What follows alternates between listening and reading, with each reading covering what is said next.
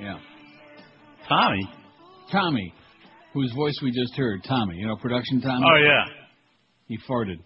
Who fired that shot? I farted. so for our poll today, we might get your input since you're the maven. When there's that echo again, boy, this is getting really old with that stinking ass echo. Anyway, who is the greatest baseball player of all time? The reason I took the poll is because Josh Cordes continues to insist that Barry Bonds is the greatest player of all time, which I find most amusing, and so does most of the audience so far. We got about almost 500 votes, and he's near the bottom. I thought Willie Mays was the best player I saw. Well, so far he's third. We got Babe Ruth. No, actually he's second. I never saw Babe Ruth. Yeah, you did. As a child. No, never saw him. Don't remember Babe Ruth, 1948, when he had the uh, lung cancer? Oh yeah, but he, he wasn't playing then. No, he wasn't playing too well. Yeah, that, that's another point. How, how can how can punks you know, who don't even know who these other people are? How can they make a judgment? I saw Ty Cobb. I saw Christy Mathewson. Where? In my dreams. Yeah. Ted Williams, Hank Aaron, Mickey Mantle, Pete Rose, Joe DiMaggio. They're all above Barry Bonds. Lou Gehrig is below him, which I find very demeaning, and that's because uh, they don't know Lou Gehrig. Well, Lou Gehrig probably wasn't as as great an all-around player as Bonds. Mm. Bonds was a terrific fielder too when he was. Ty Cobb is uh, below him, and Roberto Clemente we just put on there. He was great, but I don't think he was, you know. Roberto Clemente was great. Yes, he was. He You was no Jim Breidwieser, but he was pretty good. You used to follow the Pirates, didn't you? Very religiously, Yeah. Vernon Law, the Deacon. Oh yeah. Freddie Green, Elroy Face. Maz. Dick Stuart, Dr. Strangeglove, Rocky Nelson, Smokey Burgess, Gino Cimoli, Bob Skinner, Bill Virdon. You want me to keep going? I could go with Kent Gene Alley. Dick Groat. Kent Tekulve's good. Dick Groat, Don Hoak. Hey, Don, how you doing? Oh, he won't see him no more. Dick Groat went to Duke. Did he really? Well, nobody's perfect. How's Duke doing in that Final Four? Oh, I had LSU over them. I'm okay. Well, that's bad. Boy, that's really bad. You put the Canary on your own team. That's really nasty. It was money. Any, anything for a buck. That's right. Anything for a buck. You got that No- right, pal. No spirit. no spirit. No team spirit. Rah rah sis boom ba. No. And all this crap about George Mason. Who cares? I think it's So, great. what- what is George Mason anyway? What is that? What is it? When I worked in Albion, Michigan at WALM in 1966 5, my program director, his real name was Durwood Karn, but his on-the-air name was George Paul Mason. I Now, worked for a guy as- named Glenn Mason. that- That's about as far from Durwood Karn, George Paul Mason, and the most, the most. He was a big fat old guy, what a typical radio drifter kind of guy, you know. And the thing I remember most is one day I'm playing the news open, and all of a sudden Durwood, he used to do the news. He comes waddling down the stairs, and he had just been taking a big deuce and uh, pulling his pants up as, he, as he's coming down the stairs to go in and do the news. It was you had to see it to believe it. I just as soon not have seen it. Yeah, you're right. Vivid not, a, not, a, not nice- a pretty sight. Nice, vivid description. Yeah, it was not a pretty sight. Yeah. So, how was your weekend? My weekend was okay. Mine was awful. Was it really? Well, I was in Well, I Florence. didn't go and uh, I didn't go gamble any money away. so I didn't. I I didn't gamble believe it. Believe it or not, I was in Florence, Kentucky, Mm. and I did the many uh, there? lanes. Oh yeah, like you you get you when you open up the book in the hotel, and it has a list of houses of worship, Yeah. and none of them have uh, Beth something before it. Right. Yeah, you know you're in hostile territory. I bet you didn't have a list of delis on it. Uh, No, no. But it wasn't just that. It was uh, I did the Lane's End Stakes, and it was so cold there and snowy and just Snowy? Yeah. yeah. In Florence, Kentucky, we haven't had any snow here in ages. In fact, this week spring is here. Double digits every day. Yeah, the spring was there. It was in the low 30s and 52 snowing. today. Oh, brother, I don't know what's going on. In fact, it snowed in Oklahoma. It canceled. Uh, you know, they they had an auto racing event there, and it was snowing. But I, I Oh. wasn't there. I was in Florence, Kentucky, right across the river from Cincinnati. Matter of fact, let's see. Thursday we got 58 coming, and Friday uh, 61. Yeah, it's supposed to warm up there by next Hmm. weekend, but that doesn't do me any good. Standing out there in the snow, and the worst part, not so much when you're doing the show, but when you're out there rehearsing and you're standing around, that's the Freezing worst. your fat ass off. Yeah, at least when you're doing the show, it takes your mind off how cold Right. you are. Mm-hmm. But anyway, it's over with. No, that's good. You won't have to be going back there anytime My next soon. trip, uh, well, I'm going to Las Vegas this weekend.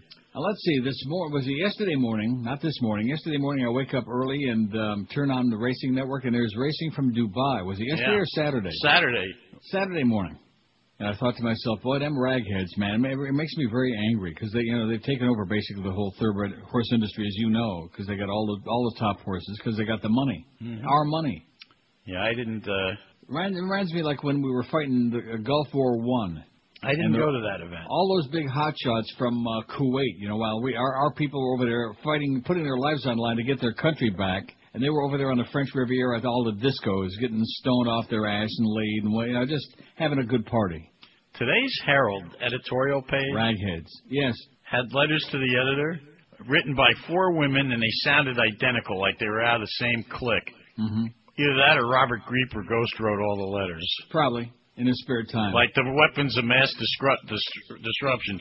We keep saying that there were none, but there really were, and that Saddam hid them in some place. right. Yeah. Well, no, you're right. Robert Grieper would have written that because he is a weapon of mass destruction. Him and that entire programming department. I'm telling you, every letter was written by the same person. I'm Mhm. sure of it. Right. Now, what paper was this in? Today's Herald editorial Well, that figures. that figures. By the way, uh, your boy had some mistakes in his story about the Marlins.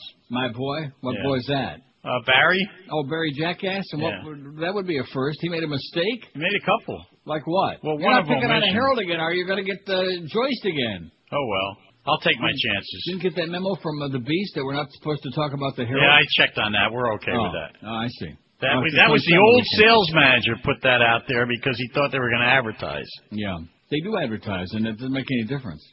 Yeah. Oh, we got a lot, a lot of trade outs on here. Nice job there, Chris. He's doing it, this new sales guy, man. He is the best. But anyway, he wrote that the county was not going going to uh was not going to put a ballot initiative out there for a stadium. Well, if they He's wrong about that. They're, Well, they're they, have to be about it. crazy to do that. Why? What's the difference? If people vote, don't vote for it, it's over with anyway. Yeah. But anyway, they are One- considering it. The second thing that he had in there, he wrote about how Major League Baseball could have stepped up and contributed money to their stadium effort down here when they were so when they were over only thirty or forty million dollars apart.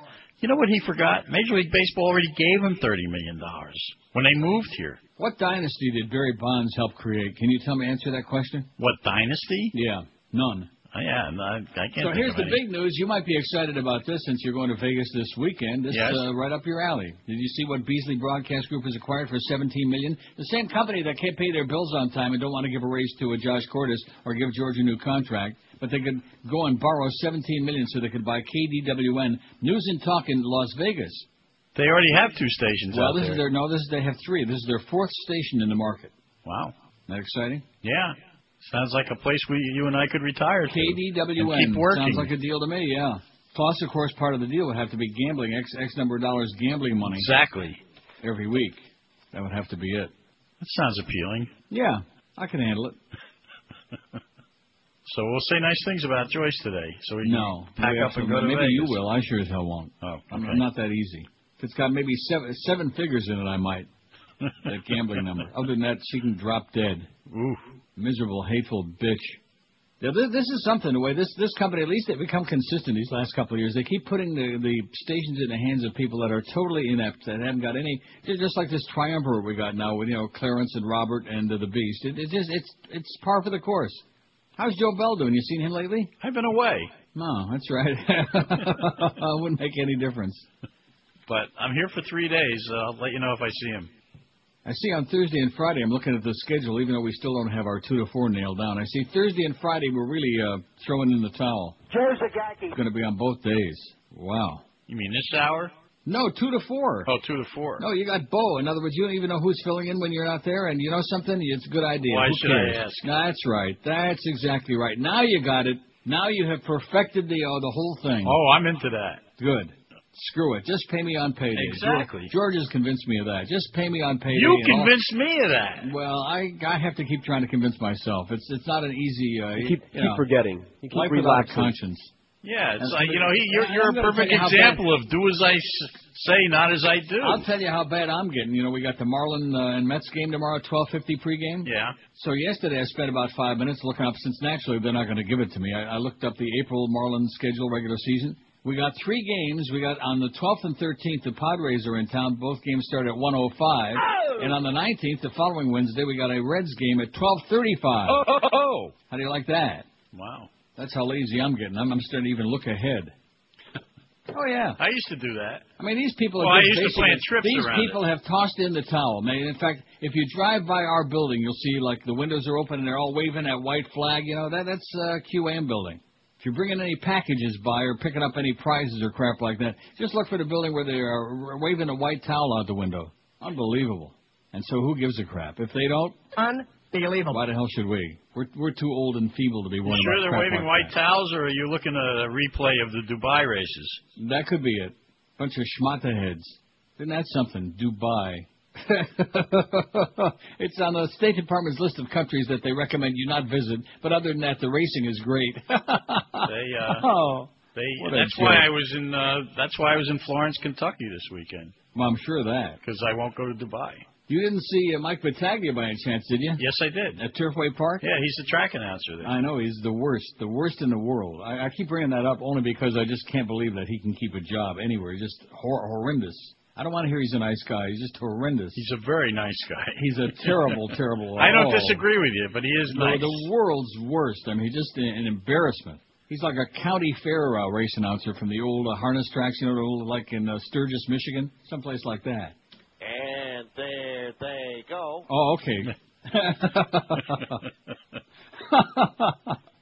oh, there's the second race from Windsor last night with my good friend Marty Adler, a good Jewish boy. Well, listen, have a great day. you too. What do we got on? We got Curtis this afternoon. That's at least that's something. Yeah, I like Curtis. Curtis does a good job. Like that's probably why they're not going to give it to him. I like him too. Because we need to develop somebody new under the age of 100 on this station, but they don't get that. Panthers are at Boston tonight. Panthers and the Bruins, by the way, the Leafs aren't going to make the playoffs. That's already a good done deal, even though they won last night. They're, they're, throw, throw, they're throwing in the towel. So if they're not going to make it, uh, how are the Panthers, who are now a point behind the Leafs again?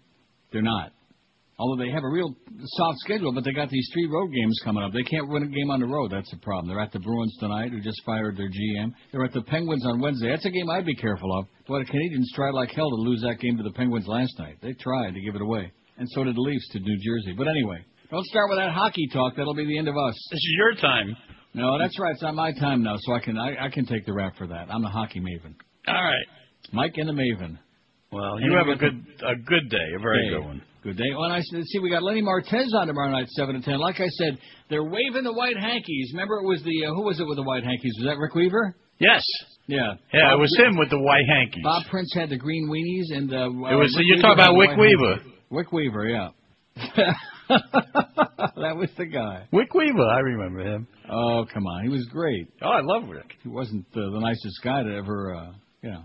The fans beginning to blow the blow the uh, blow the play selection. Yeah. Toward the end, he got a little confused. But it happens to the best of them. That's what I heard. Have a great day. You too. Bye. The views expressed on the previous programs are those of the hosts, guests, and callers, and do not reflect those of the Beasley Broadcast Group, its staff, advertisers, or agencies. Anybody seen Quadrivium yet?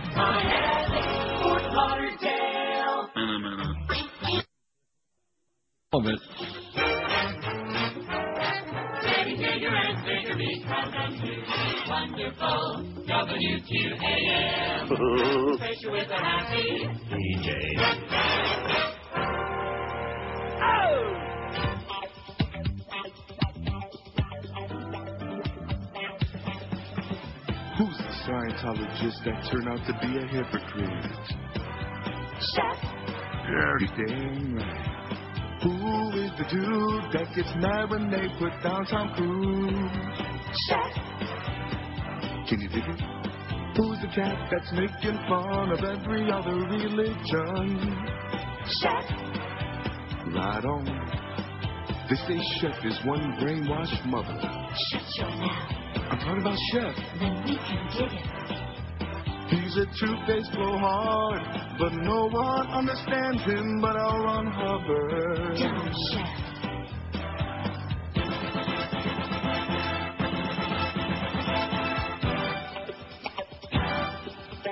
Yeah, he's doing infomercials for the uh, soul hits of the 70s, Isaac Hayes. You know that? I seen it last night on uh, MS on the Gambling Channel. Well, I'm going to buy three copies.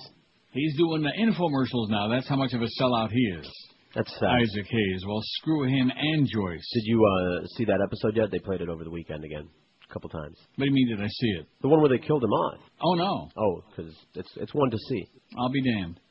I'm waiting for the rerun of the uh, Out of the Closet. You fairy. I'm waiting for that. Hold your breath. When it's on. Yeah. 1013. Oh, speaking of closet case. The American Revolution. Oh, the American Revolution. And here come the Indians are coming. And the British are coming.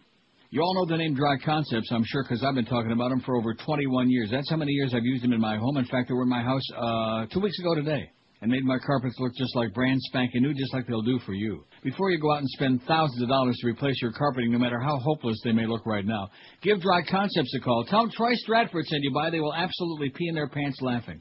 And let Dry Concepts bring your carpets back to life. When they finish with their fabulous job, they leave your carpets vibrant in color, soft to the touch, and stain-free. Dry Concepts is the only company that I trust, the only one you ought to be trusting too. And just in case you weren't aware of it, not only do they do carpet cleaning, they also specialize in drapery cleaning, upholstery cleaning, deep cleaning of your expensive leather furniture, and much more too. All of these. Do they clean leather chairs? Yes. They might have to.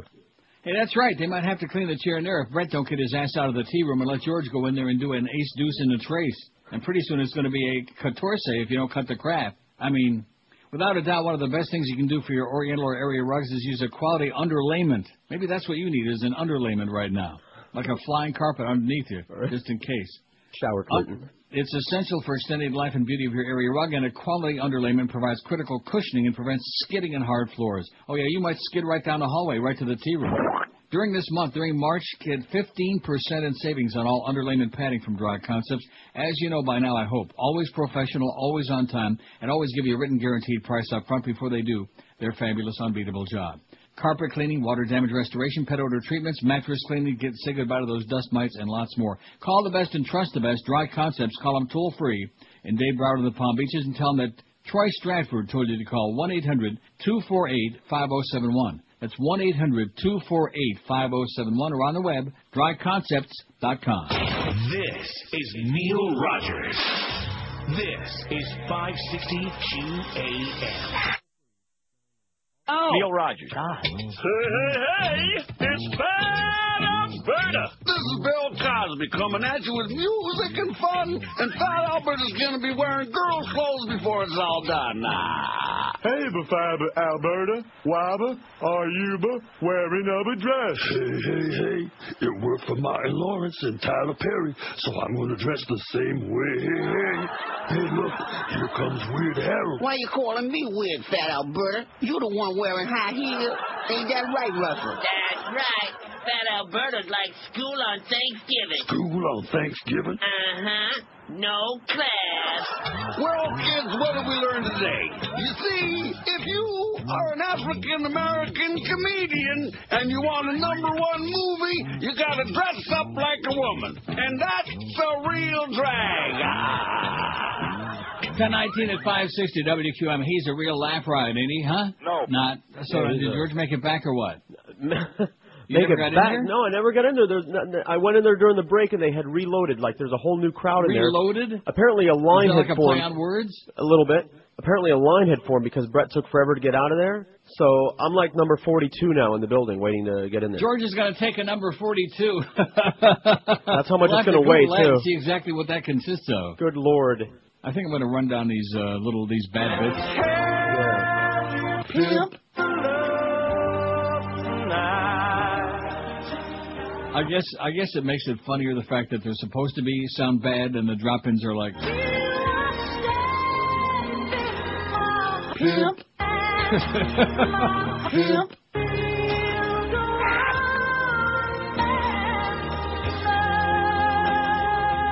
Oh, it's tough out there for a pimp.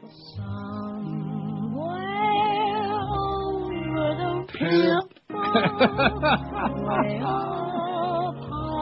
oh man, those are great edits, ain't they?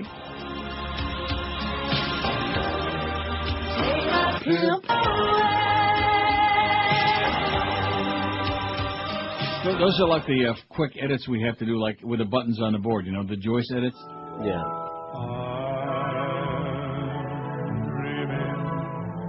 Of a Pimp. Christmas, just like the ones I used to know. Oh, could he belt out an ounce of sound or what? The bing, their, their bingle. When you wish upon a Pimp. You know, you notice the Let me play that again. You notice the S from star? They didn't even, they, they did these purposely, so sloppy that it's. When you wish upon a pimp. oh, my kind of uh, edits. There you go, Joyce. Take those and shove them where the moon don't shine. Maybe they'll send her fat ass off to Vegas. Lose her in the mountains somewhere. 21 past 10 at 560 WQAM. Happy Monday to you. Curtis Stevenson at 2 today. There you go. That makes some sense. That's why he won't be back on tomorrow, because we got a ball game. Mad Dog at the AAA Arena. Now, what, what's that all about? Have he got a big game tonight or something, Josh? Oh, they're all big games. Oh. Well, they're all big guys. Well, including four to six thirty. It's the Mad Dog at the uh, Mickey Erson Yenta Arena. Panther preview six thirty. They're on the road to play the Bruins at the Fleet Enema Center seven o'clock, and Jesse Agler ten o'clock tonight for Eddie K. Well, look at this schedule this week. Guess Eddie's on vacation this week, so tomorrow night we got Curtis at Goldfingers. And Lenny Martez on Thursday. Oh, a lot of Lenny Martez and Joe Zagacki this week. Like I said, wave those big white towels, baby. We surrender. We give up. More good news from Iraq. Police found 30 About 30, man. More victims of the sectarian slaughter ravaging Iraq, most of them beheaded. Dumped on a village road north of Baghdad yesterday. At least 16 other Iraqis were killed in the U.S. backed raid in a Shiite neighborhood of the capital. As the bloodshed and murder continues. Okay, here's the poll result from um, Friday 2,196 vote. How do you like that? I like it. Which of these women would you like to see naked or you haven't seen naked already? Naked. Jessica Alba and Jessica Simpson had a good battle going uh, toward the ass end, but then Jessica's ass pulled ahead. Jessica Alba 174 and Jessica Simpson 175. Oh, and 145. I'm sorry. Jessica Alba win it. Barbara and Jenna Bush. Now let's see. Where's the one from the first time we did this? I got it in my pile somewhere. Uh, that was the one constant is the Bush twins uh, are third. 124. Your president's daughters. Jennifer Love Hewitt 116. Why would anybody want to see that donkey naked? I have no idea. She is nasty. Yes. But Shakira 104. Sandra Bullock 75. None of them. I'm gay 72. That's 3.2% of the audience are gay men. Shania Twain 72. Dolly's Parton 70. Don't ask me why. I hate this poll 67. None. I'm a heterosexual female 65. 2.9% heterosexual females on this audience. Pretty weak. Anna Cornaholia, 60. Barbara Eden, 60. Beyonce Knowles, 59. Jennifer Aniston, 55. Heather Locklear, 54. Mariah Carey and her one big boob, and Kristen Dunst, Kirsten, each had 44. Kirsten, excuse me. Britney Spears, 42, and Nikki Cox, 42. Britney had won the original one five years before in a gland slide, and now she slid way, way down. She's not even like uh, bubbling under. Also, Nikki Cox had 42. The Olsen twins, 41. Jessica Biel, 41. No matter how you spell it. Sarah Michelle Gellar, 41. Sofia Vergara, 41. Octavio Vergara, the jockey, didn't get any. Faith Hill, 41. Daisy Fuentes, 39. Christina Applegate, 38. Jeri Ryan, 36. Tiffany Amber Thiessen, 31. Tyra Banks, 25. But there's a lot of names on this list. I'm going to give them all. Gwen Stefani, 20. Téa Leoni, 19. Hilary Duff, 18. You fairy. Hilary Duff. Didn't hear from Duff this morning. I don't care who you are, you fairy. He came by. Lin- Lindsay Lohan, he did? Yeah. You, and the you uh, blew him off? Excuse me. Lindsay Lohan, 17. Toni Braxton, 17. Julia Roberts, 17. What that was a movie I saw her uh, that I had seen before like, over the weekend. I just shoved it away real fast. Julia Roberts. It wasn't very good. Christina Aguilera, 16. Winona Ryder, 15. Ali Landry, 15. Melissa Joan Hart, 14. Martina Hingis, 14. Cindy Margolis, 13. Had to get a Jew on there. Christie Brinkley, 13. Jennifer Garner, 11. Adriana Lima, 10. Vivica Fox, 9. Jules Asner, 8. Elizabeth Filarski from Survivor, 7. Neve Campbell, 6. Allie Larder, Lardass had 5. Jennie Garth, 4. Bridget Wilson, 4. Rebecca Gayhart, 3. And Lauren Holly had 3. Out of just under 2,200 vote.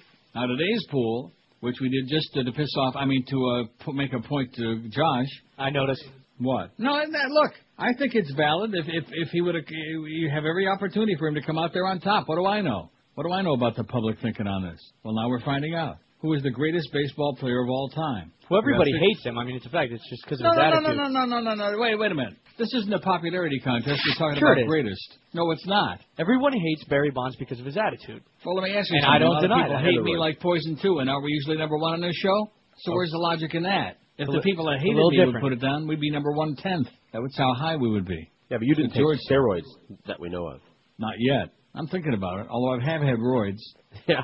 Believe me, especially from this station. Oh my God, what a pain. Okay, let me. Uh, okay, let's do the break.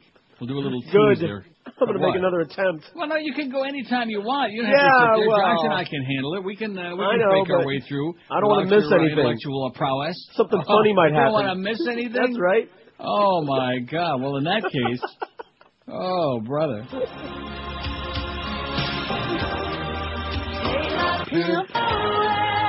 There.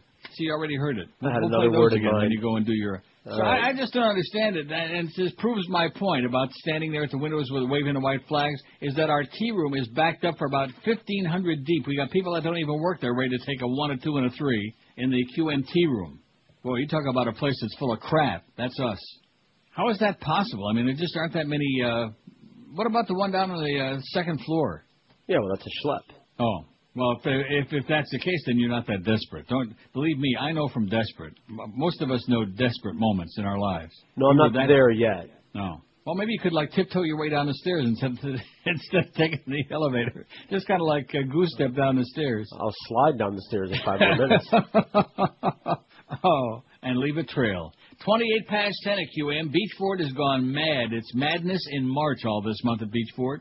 They just missed breaking their all-time record last month in February, and so they're going to break it this month. Believe me. Right now, extended cab Ford F-150s are as low as $249 a month with 995 bucks down, plus fees with approved credit and a 39-month lease. Madness in March at Beach Ford means you must be mad not to take advantage of rebates and discounts up to 10 grand in all new and used vehicles. If you're not in the market for a new car but know somebody who is, send their ass into Beach Ford because if they take delivery this month, during March, Beach Ford will send you 200 bucks in cash, and that money comes from their advertising budget, so they won't tack it onto your friend's price and piss him off. Don't miss out this once-a-year event, Beach Ford's Madness in March. Let me say it again: extended cab Ford F-150 is as low as just 249 bucks a month, discounts and rebates of up to 10 grand, and $200 for referring a friend. So hurry in. Beach Ford is located just two miles east of the Golden Glades on 163rd Street and West Dixie Highway. Guarantee you, you will, in fact, I'll bet you Brett's life on it. You'll love your Beach Ford experience. This is Neil Rogers. Hey, Brett. You 560 QAM.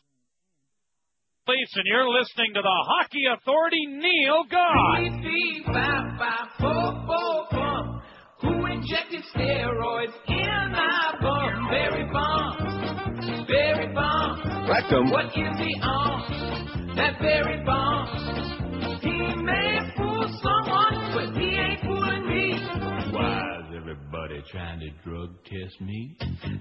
Who's always taking all the juice? Who's always acting so aloof?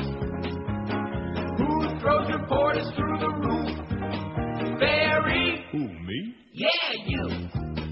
Barry Bonds. Barry Bonds. What's going on with Barry Bonds? From Sports Illustrated right to the tabloids. Why is everybody saying I take roids? You know, you just inspired me before with your comment about how everybody hates him, which is true. But uh, for a poll tomorrow, I'm going to push tomorrow's poll back to a Wednesday. Yeah? Well, I'm pushing things. I'm things. talking about Josh, not you. Okay, I'm pushing some things back till tomorrow too. So You're pushing them back into next week. Wow, you're sure going to have a whole inventory stocked up there. Take a, keep Yeah, you busy for a lot of material.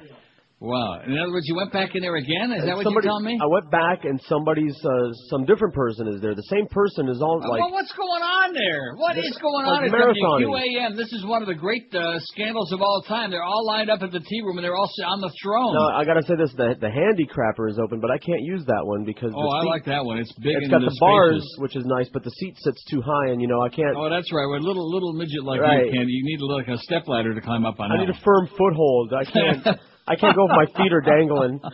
Oh, well, maybe somebody just hold you up above the uh, right spot. Maybe I'll take a stool with me. No, anyway, Josh inspired me. Uh, Don't you think that's a good poll? Who's the most hated? At, who's your most? Uh, what athlete do you hate the most? Josh, you think that's good? He he will win. Barry Bonds? Yes. You, more than OJ? Oh, I don't know. That Ah, Dennis Rodman. See that? In other words, I wouldn't do the poll if it just just to make Barry Bonds look bad, which he does a good job of that himself. But uh OJ, you think he can beat? I think Pete he can beat Rose. Pete Rose? No, he won't of beat. He won't of beat. OJ. He won't beat OJ. Maybe Nobody- Pete Rose give him a run for the money. Yeah. Well, we'll do that tomorrow. I like that poll. Okay, anyway, the greatest baseball player of all time, that's the one for today. Let's stick to the day first, okay? Let's not get too far ahead. Although George has been making a run to the Hayden, it ain't doing much good. 644 votes. Babe Ruth, 130. That was my vote. That's what I told you on Friday before we took any uh, vote. Baby Ruth. Great pitcher, great hitter, great slugger. Not not the fastest of foot, but nevertheless. And that was back in the day of uh, the dead ball as opposed to the live ball and all this watered down uh, expansion. All these girls teams. Babe Ruth 130. I hate baseball 105. Yeah, we figured. Willie Mays 82. Say hey, Willie. I hate this pole 69. We hate. Ted Williams 58. The Splendid Splinter. Hank Aaron 47. Hammer and Hank. Mickey Mantle 36. Petey Rose got About 30, man. thirty hundred dollar bills uh, stacked up on the table there at the track, and they'll all be gone in about a half an hour. Barry Bonds twenty six, so he's in. Let's see, if you take out the hate, one, two, three, four, five, six, seven, seventh place. Joe DiMaggio twenty four, just two behind, but Barry Bonds never had Marilyn Monroe.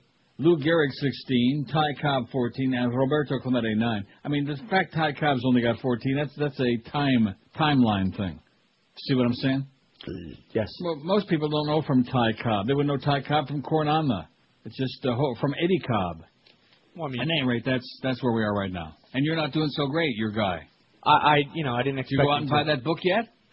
What are you What are you schmirkling about? You're waiting for me to send it to you, aren't you? Why would I buy that book? Because you're a big fan of Barry Bonds, and uh, I'm you know, a if- fan if you of got an what he open does mind, if you want on to hear the the truth, if you want to hear the truth, the truth shall set you free. Who Just like? George is waiting for the truth to set him free. It doesn't matter. The truth being that somebody finally vacated the tea room there, and he uh, has got the green I'm going light. to have to send a scout before I bother walking I over there. I just cannot believe how this has been going on for over an hour now. Right. That poor little George has just been trying to, um, you know, make And himself I'm- a couple pounds lighter. There's no light in there, so you know, like in the old uh, building, in the old radio station, you could people would sit in there and What read old all day radio long. station? You mean at IOD? Places you've been before have good Yes, lighting in the toilet. like so at a real radio station. So people sit and read all day. Do you know that at INZ slash Zeta, some of us, some of us hotshots like me, we used to get to use the executive tea room. Ooh. Which was right adjacent That's to the general, manager, the general mangler's office. That that's the one where Yeah. there was that snake on the floor Okay. one day. Little small little snake. Hey, listen. I'm I'll- not joking. I'll brave a python or a tarantula Well, or what a Monty anything right now. Like a little red snake, and I'm sitting there on the throne. I see this thing, and it's a very, very small tea room, by the way. I thought, oh, it's getting a little crowded in here. Mm-hmm. I think I'll evacuate. I'll New. York Times obtained secret memo of Bush and Blair meeting before Iraq war. Oh, we should take a call or two before we start heading into my big pile. Then we got that Beasley story about the Beasleys who can't afford to give you guys an extra dime, but they can afford to borrow 17 million to go and buy another radio station. What a bunch of clowns you people are over there, man. Clowns. But they keep paying me. That's all I care about. WQAM, hello. Tiger Woods. I'm Yeah. Oh, he should be on there though, shouldn't he? As much as I hate golf, and to me that's that's a game. It's not a sport. But let's put him on there. Tiger Woods, right? All right. Even though with Psycho Man. WQAM, hello. QAM. Hey, put Biff Pocoroba on the list. Biff Pocoroba my ass. Get out of here. Probably got a Biff Pocoroba blow up doll. I did like him a lot though. The New York Times reports that a secret memo from January 2003 reveals that President Bush and Prime Minister Tony Blair agreed to invade Iraq even without UN backing, Raw Story has learned. There's that Raw Story again, man. The article written by Don Van Natta Jr. I wonder if he's kin to Don Irvine Jr. Addresses the January 31, 2003 memorandum, which was leaked to British author and referenced in February of this year. The New York Times was able to obtain a copy of the secret memo and confirms most of the reports. Two senior British officials confirmed the authenticity of the memo, but declined to talk further about it, citing official, Britain's Official Secrets Act, which makes it illegal to divulge classified information. I was thinking of Brian Sears. I'm sorry. Van Natta's article contains many quotations from the memo that haven't been previously disclosed and refers to it as striking in its characterization of frank, almost casual conversation by Bush and Blair about the most serious subjects. Bush expected Iraq's army to fall very quickly and also told the Prime Minister that he thought the Republican Guard would be decimated by the bombing. As for the future government of Iraq, people would find it very odd if we handed it over to another dictator, Blair is quoted as saying. According to an article on the memo published by The Guardian in February, Mr. Bush made it clear the U.S. intended to invade whether or not there was a second UN resolution, and even if UN inspectors found no evidence of a banned Iraqi weapons program. The diplomatic strategy had to be arranged around the military planning, The Guardian reported that Bush told Blair. The diplomatic strategy had to be arranged around the military planning. The Prime Minister has said to have raised no objection. He's quoted as saying he was solidly with the President ready to do whatever it took to disarm old Sodom and Gomorrah. The memo is also said to reveal that President Bush suggested flying U-2 reconnaissance aircraft planes with fighter cover over Iraq, painted in UN colors, in order to provoke Saddam to shoot on them, therefore putting Iraq in breach of UN resolutions. The memo was first obtained by Philip Sands, a professor of international law at a British university, and probably a distant relative of Tommy Sands, who had a teenage crush. I like that. Now, you know, the evidence is all there, but don't confuse the public with the facts. Remember Tommy Sands, Capitol Records, Teenage Crush? How about Orange Crush? All they right. still make that, don't they? I think so in uh, selected places. Orange Crush. I mean, it's, I don't think they make sugar-free. Damn it. They do make sugar-free Dr. Pepper, but not caffeine-free. I do like Dr. Pepper. I think they make sugar-free Crush. They do? I think so. Well, I'll be damned. I better go out and scout for it today. You get that? Uh, you haven't got your uh, pasta yet. No, I haven't. I'm gonna have to. Well, I'm trying to. that's turned that's turned my life around. It has turned my big fat ass around. Wow. It's right there, Dreamfields low carb pasta. It's right above uh, OJ and uh, gonna do it. Osama. Hmm. I'm gonna do it. You should do it. It- It's no different. I mean, it's exactly the same. Don't forget what I said. Boil it for eight minutes. Don't forget about that nine to eleven. Eight minutes. And when we come back, the scandal of the century that Beasley adds another station in Las Vegas while we're sitting. I mean, look where you are. This I got no Neil complaints, but look where you guys are. Oh. This is Wouldn't you rather be in Vegas?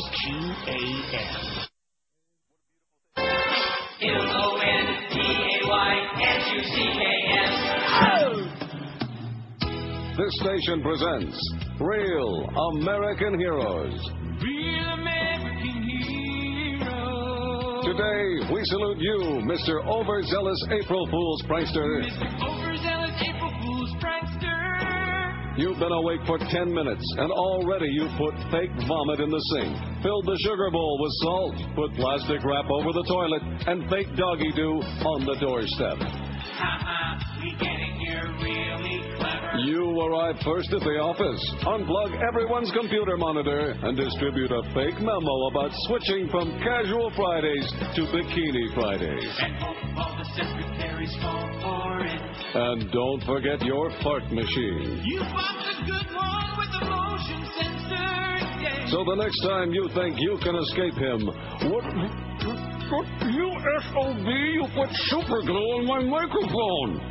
When I get unstuck, I'm going to hunt you down like a dog, Mr. Overzealous Practical Joker. A real American hero. Mr. Overzealous Practical Joker. Ow, a little help. Anyone? Somebody help me, please. Ow! Maybe that's why Brett was in the tea room so long. He's putting a saran wrap over the uh, toilet seat. Well, now George is in trouble because he's in there. All right. Well, maybe he can bring back a, uh specimen. It's 10:45 at 560 WQAM. So here's the deal: for 17 million dollars, Beasley Broadcast Group has acquired News Talk KDWN from independent broadcaster Radio Nevada Corp. The deal gives Beasley its first AM in Vegas and its fourth station in market number 232, one of the nation's fastest-growing markets. Uh. Vegas. Beasley intends to fund the purchase of KDWN with borrowings under its existing credit facility. oh, God. This acquisition broadens our presence in the fast-growing Las Vegas market and is, is consistent with our long-term strategy to develop our clusters to their fullest potential, Beasley Chairman and CEO George Beasley said. Oh, yeah, you're developing my cluster, I'll tell you that. It's called Roids. Ah. The addition of KDWN improves an already great cluster, creating additional economies of scale while enabling us to provide more choices for our listeners and a more robust platform for our advertisers. Wow. Expected to close early in quarter three this year. So by uh, by the fall, we ought to be in Vegas. All right. Yeah, Wouldn't we that should. be a big improvement for you guys? Yeah, it would. And with the big money Josh is making from that new deal. so how was it in there? I bet you the aroma Oh. could put you in a coma. Oh yes. Wow. I, I just you know don't what? get it. I didn't care. Well, I would imagine at this point you wouldn't care. I feel like I just ran a mile. So the coast was finally clear. Woo! Hosanna in the highest. An hour and a half of uh, squeezing for good reason.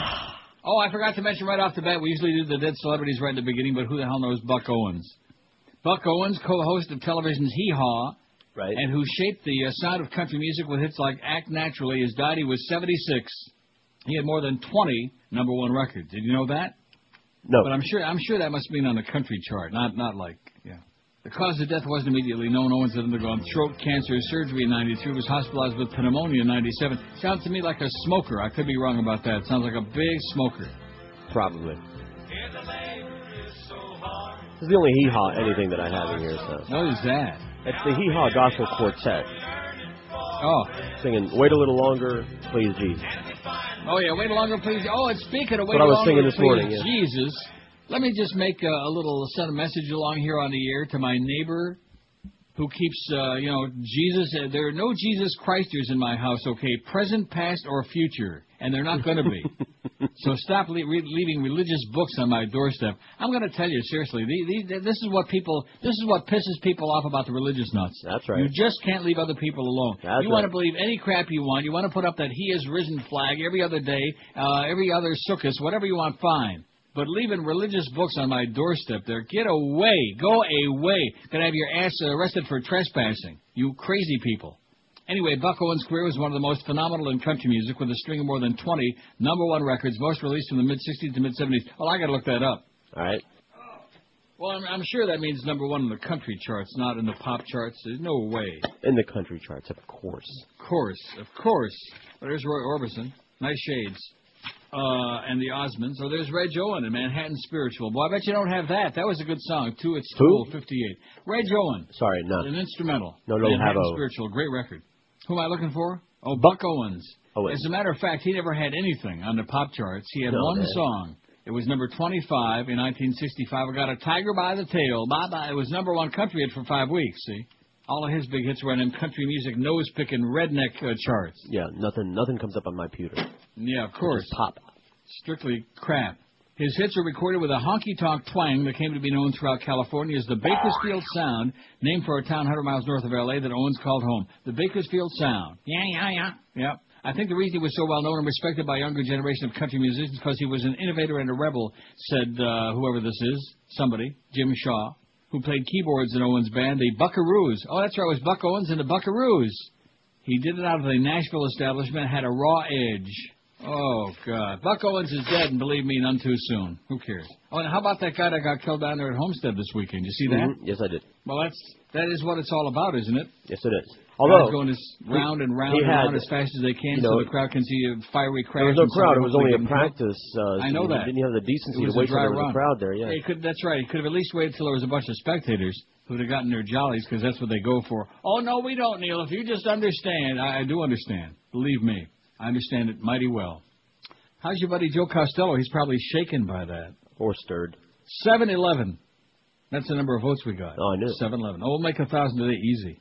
Who is the greatest baseball player of all time? Baby Ruth, 145. Has uh, Barry Bonds got a candy bar named after him? No. They should uh, put Fidel Castro on that poll. Has uh, Barry Bonds got a, a, uh candy bar? No. Did you ever see a Barry Bonds floating in a punch bowl? No. Not yet. But a Baby Ruth. In fact, remember the song "A Rose and a Baby Ruth" by George Hamilton IV, not to be confused with the uh, bad actor George Hamilton. Da, da, da, on ABC Paramount Records. Look it up. Oh, you don't got I don't have that too soon. Rose and the Baby Ruth. Sorry.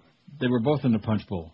I hate baseball 115, Baby Ruth 145, Willie Mays 87. See, it's not even close. I hate this pool 74. Well, your mama. Ted Williams 62, Hank Aaron 50, Mickey Mantle 41, Pete Rose 34, Joe DiMaggio 27. We didn't put Hank Greenberg or Hank Goldberg on here. Barry Bonds 27, tied with Joltin' Joe DiMaggio, who just with the Marilyn Monroe factor moved into a tie with Barry, who's dropping like a rock. Lou Gehrig 19. Barry Bonds couldn't carry Lou Gehrig's jockstrap. Ty Cobb 16, and Roberto Clemente, Arriba, Arriba 14. Arriba, whatever the hell that means. Up.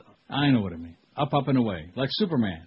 717 on that poll, man. We are really kicking ass on our website. On the air, it's another story altogether. Although we do have a couple of calls on there you ought to take. WQAM, hello. Hello. QA, yes, sir. Hey, by the way, Neil, Baby Ruth was not named after the baseball player. Really? No, it was named after Teddy Roosevelt's daughter. I'll be damned. Yep, just one of those fun facts on the Food Channel my wife forces me to watch. And probably the Mars bar wasn't named after the planet either, was it? Uh, I probably wasn't even discovered at that point. Right. That, that I would agree. I'll talk to you. Thanks for the good news. Bye. How do you like that? There's a little piece of useless trivia. In fact, if you're on Jeopardy someday, the question is, the Mhm. answer is, yeah, Baby Ruth. what a horrible show. No, it isn't. God, it's awful. No, it isn't. I think that Alex Trebek must be Canadian or something. Because you don't know any of the questions.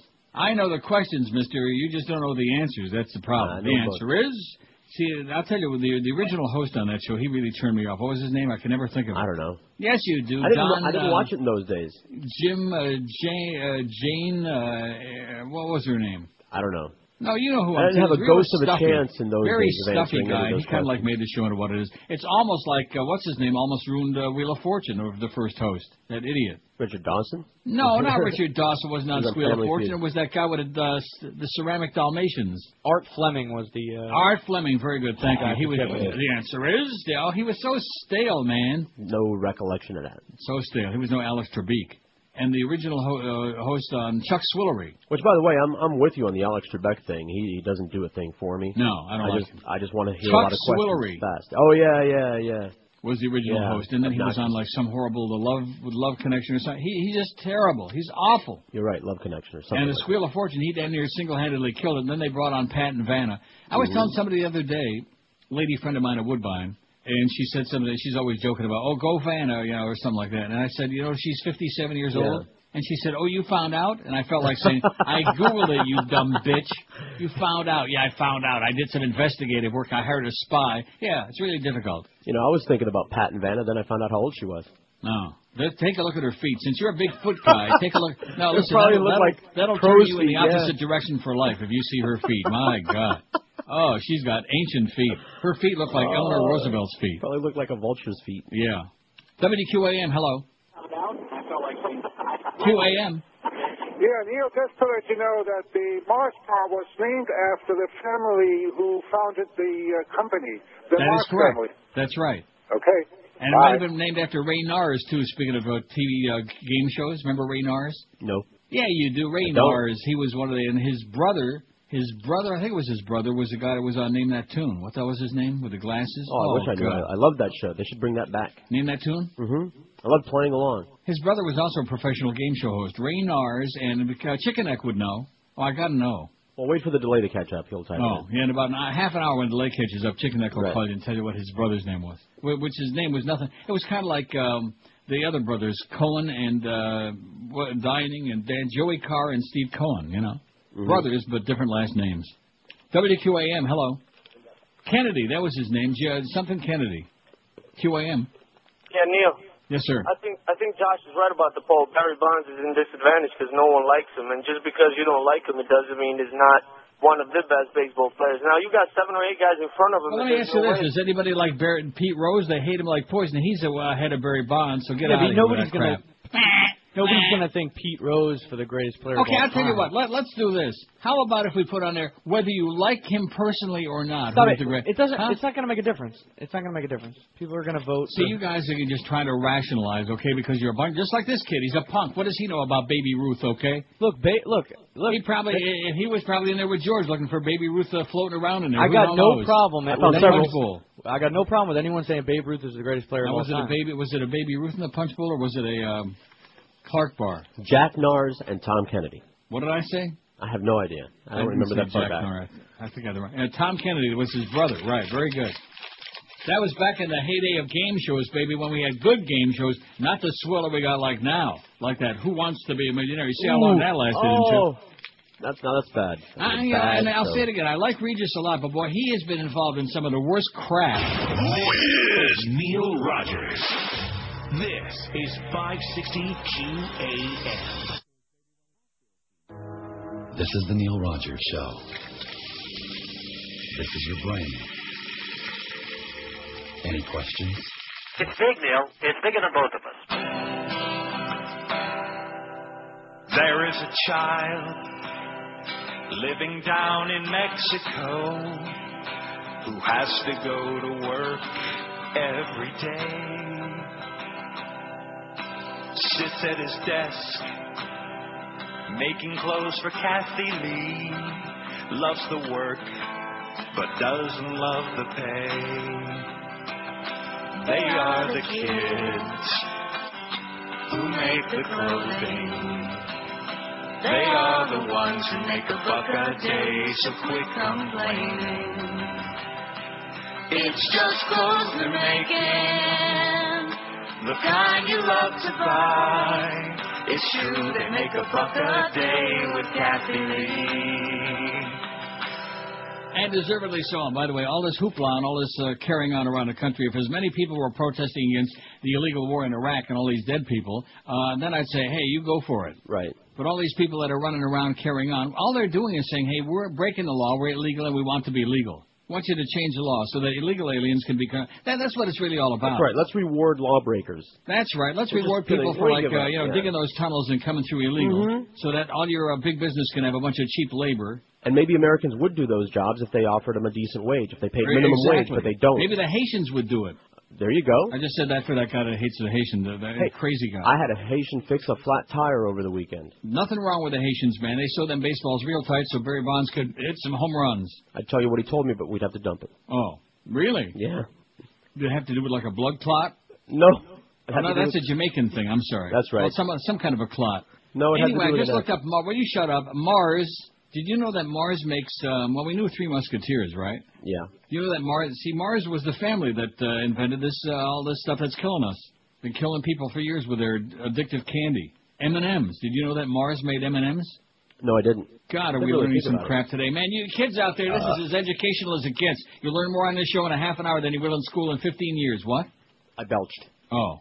Here they they got a nice uh, website. Today Mars is an 18. They ought to have. It's an 18 billion dollar business. Oh, and speaking of that, our uh, total on our fundraiser two twenty thousand seven fifty five. Woo wee man, it's just pouring in by the dollar. I don't care. Good. Perhaps more surprisingly and unusual for a business of our size, we're still privately owned, making us one of the largest small family businesses in the world. It says here. And it goes on and on and on. And it's got a picture of um I can't tell what that other thing is. Got a Three Musketeers bar. Eh, It's, I don't like Three Musketeers. It's kind of like Mushi, you know. I'm not I'm not No, into there's Mushi nothing candy to bars. it. Yeah, exactly. It's all Yeah, whipped Mushi, up. you don't have like anything exciting in it. That's right. As opposed to a Mars bar. Now Mars bars, when you put them in the freezer, ooh, Uh, They, they got the shredded coconut in that. I'm not crazy about that. shredded coconut. Don't they? Mars bars? I don't like No. shredded that shredded processed no, coconut. that's almond That's joy. almond joy, yeah. Well, you better which get is with it, miserable. Mister. You don't know I know your almond joy, candy that's- bars. I'm going to tell you the uh, the I think Mars they both tender is have going to them. call in here pretty soon. We need. A, I want a second opinion. What? I think they both have shredded coconut. Let me say it again. Mars bars doesn't have any coconut. And Okay. if you want, I'll tell you what. During the next break, I'll go across to the uh, convenience store and I'll get one. Okay. Don't what? do that. I won't eat it. Yeah, I don't, you I don't will. want it. I don't wanna. No, I don't want no candy bars. Here's a, uh very amusing. This fax is very funny, and you want to know why? Look at the header on it. Yeah, I know. Oh, it says Neil. Although and look, this is a chronic regular, so it's obviously Yes, a fake header. The Yes, whole thing is. is fake. Yes. Although there's no doubt Bonds is a Hall of Fame player, probably 200 of his home runs are tainted right now.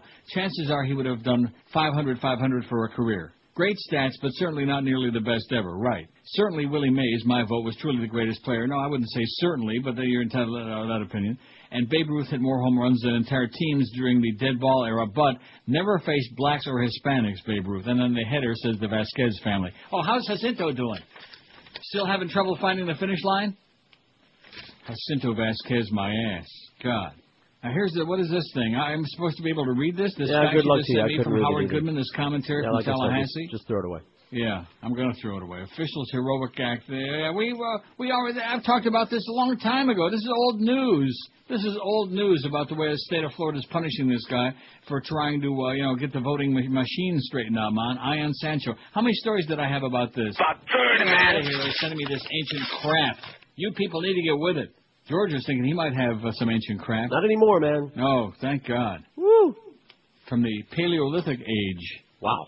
I, I I just find that shocking to me because knowing the lay of the land there. Yeah. But it goes to show you, maybe they're starting to lay down some real serious uh, uh, threats with that sales corps, you know? That could be. It was right after that sales meeting. It could be Good. there. That's it. And they're all in there. And believe you me, those guys ought to be doing a Green Apple quick step right out the door.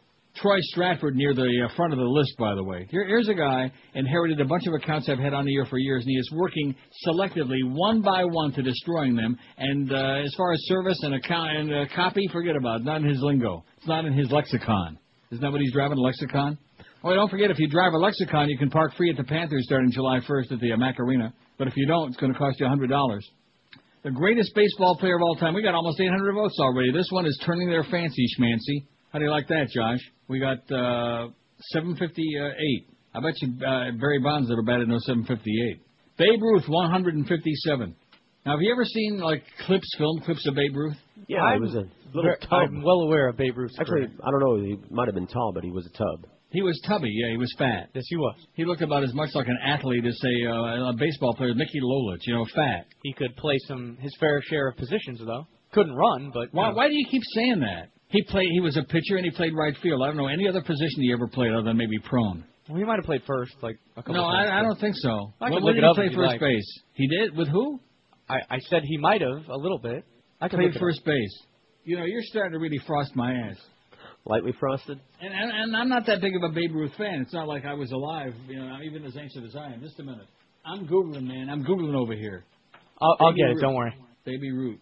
Here we go. Let's see the official Babe Ruth website. How do you like that? Yeah, he did Uh, play first base also. He did? Yeah. Well, I mean, all these guys, when they get to the end of the career, when they're totally immobile, which he was never very mobile in the first place, they put him like a statue on first base. No, I mean like in the middle and in the beginning. kind of like where Moose Skowron used to be, and Johnny Mize. you know, like 13. How about Johnny Mize? Was he chopped liver? What was wrong with Johnny Mize? Huh? Are you anti-Semitic or something? And what about Al Rosen, speaking of Jewish ball players, and Hank Greenberg, and Bugsy uh, Muggsy uh, uh, Solomon? Who?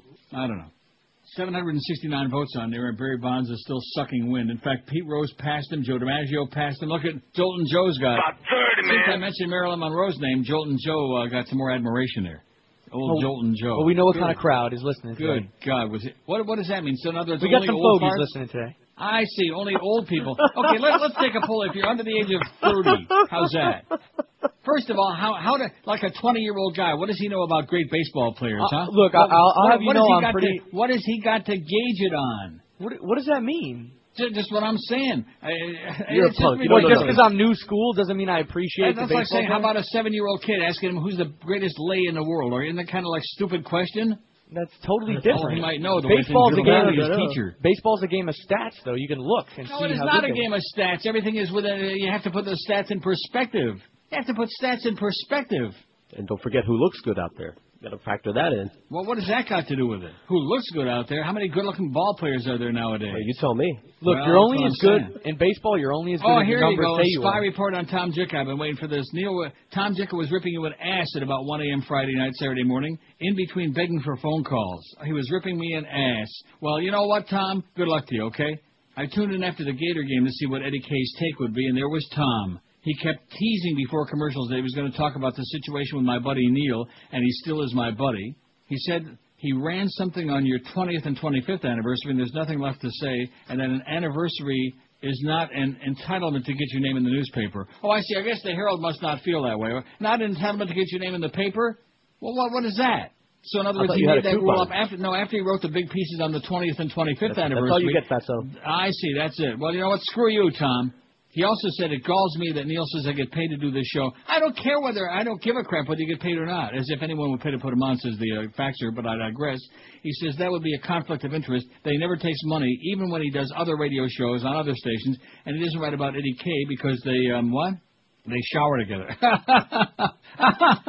he also said to ask you if you once said that reading on the air was boring and that polls were weak. Mike in Melbourne. Yeah, reading on the air is boring unless I'm the one that's doing it, and polls are weak unless we're the ones that are doing it. How do you like that, Tom? I got news for you. There's more entertainment in the first five minutes of the, just during the crossover with Hank every day. There's more entertainment than any 400-year columns put together. How do you like that? Speaking of weak, speaking of boring. Just just Google Tom Jicha on the Sun Sentinel thing there. Just go on the Sun Sentinel website and Google Tom Jicha. Do I have to? And, and look at the last 50 columns and see if every one is another puff piece, another one of those standard puff pieces about uh, some stupid ass network TV show. All the same. Not one line. Forget about me. How about the other people that worked their ass off in this business for years and years? Nothing. Zippity doo dah, Tommy. As a matter of fact, I'm going to play something in honor of him.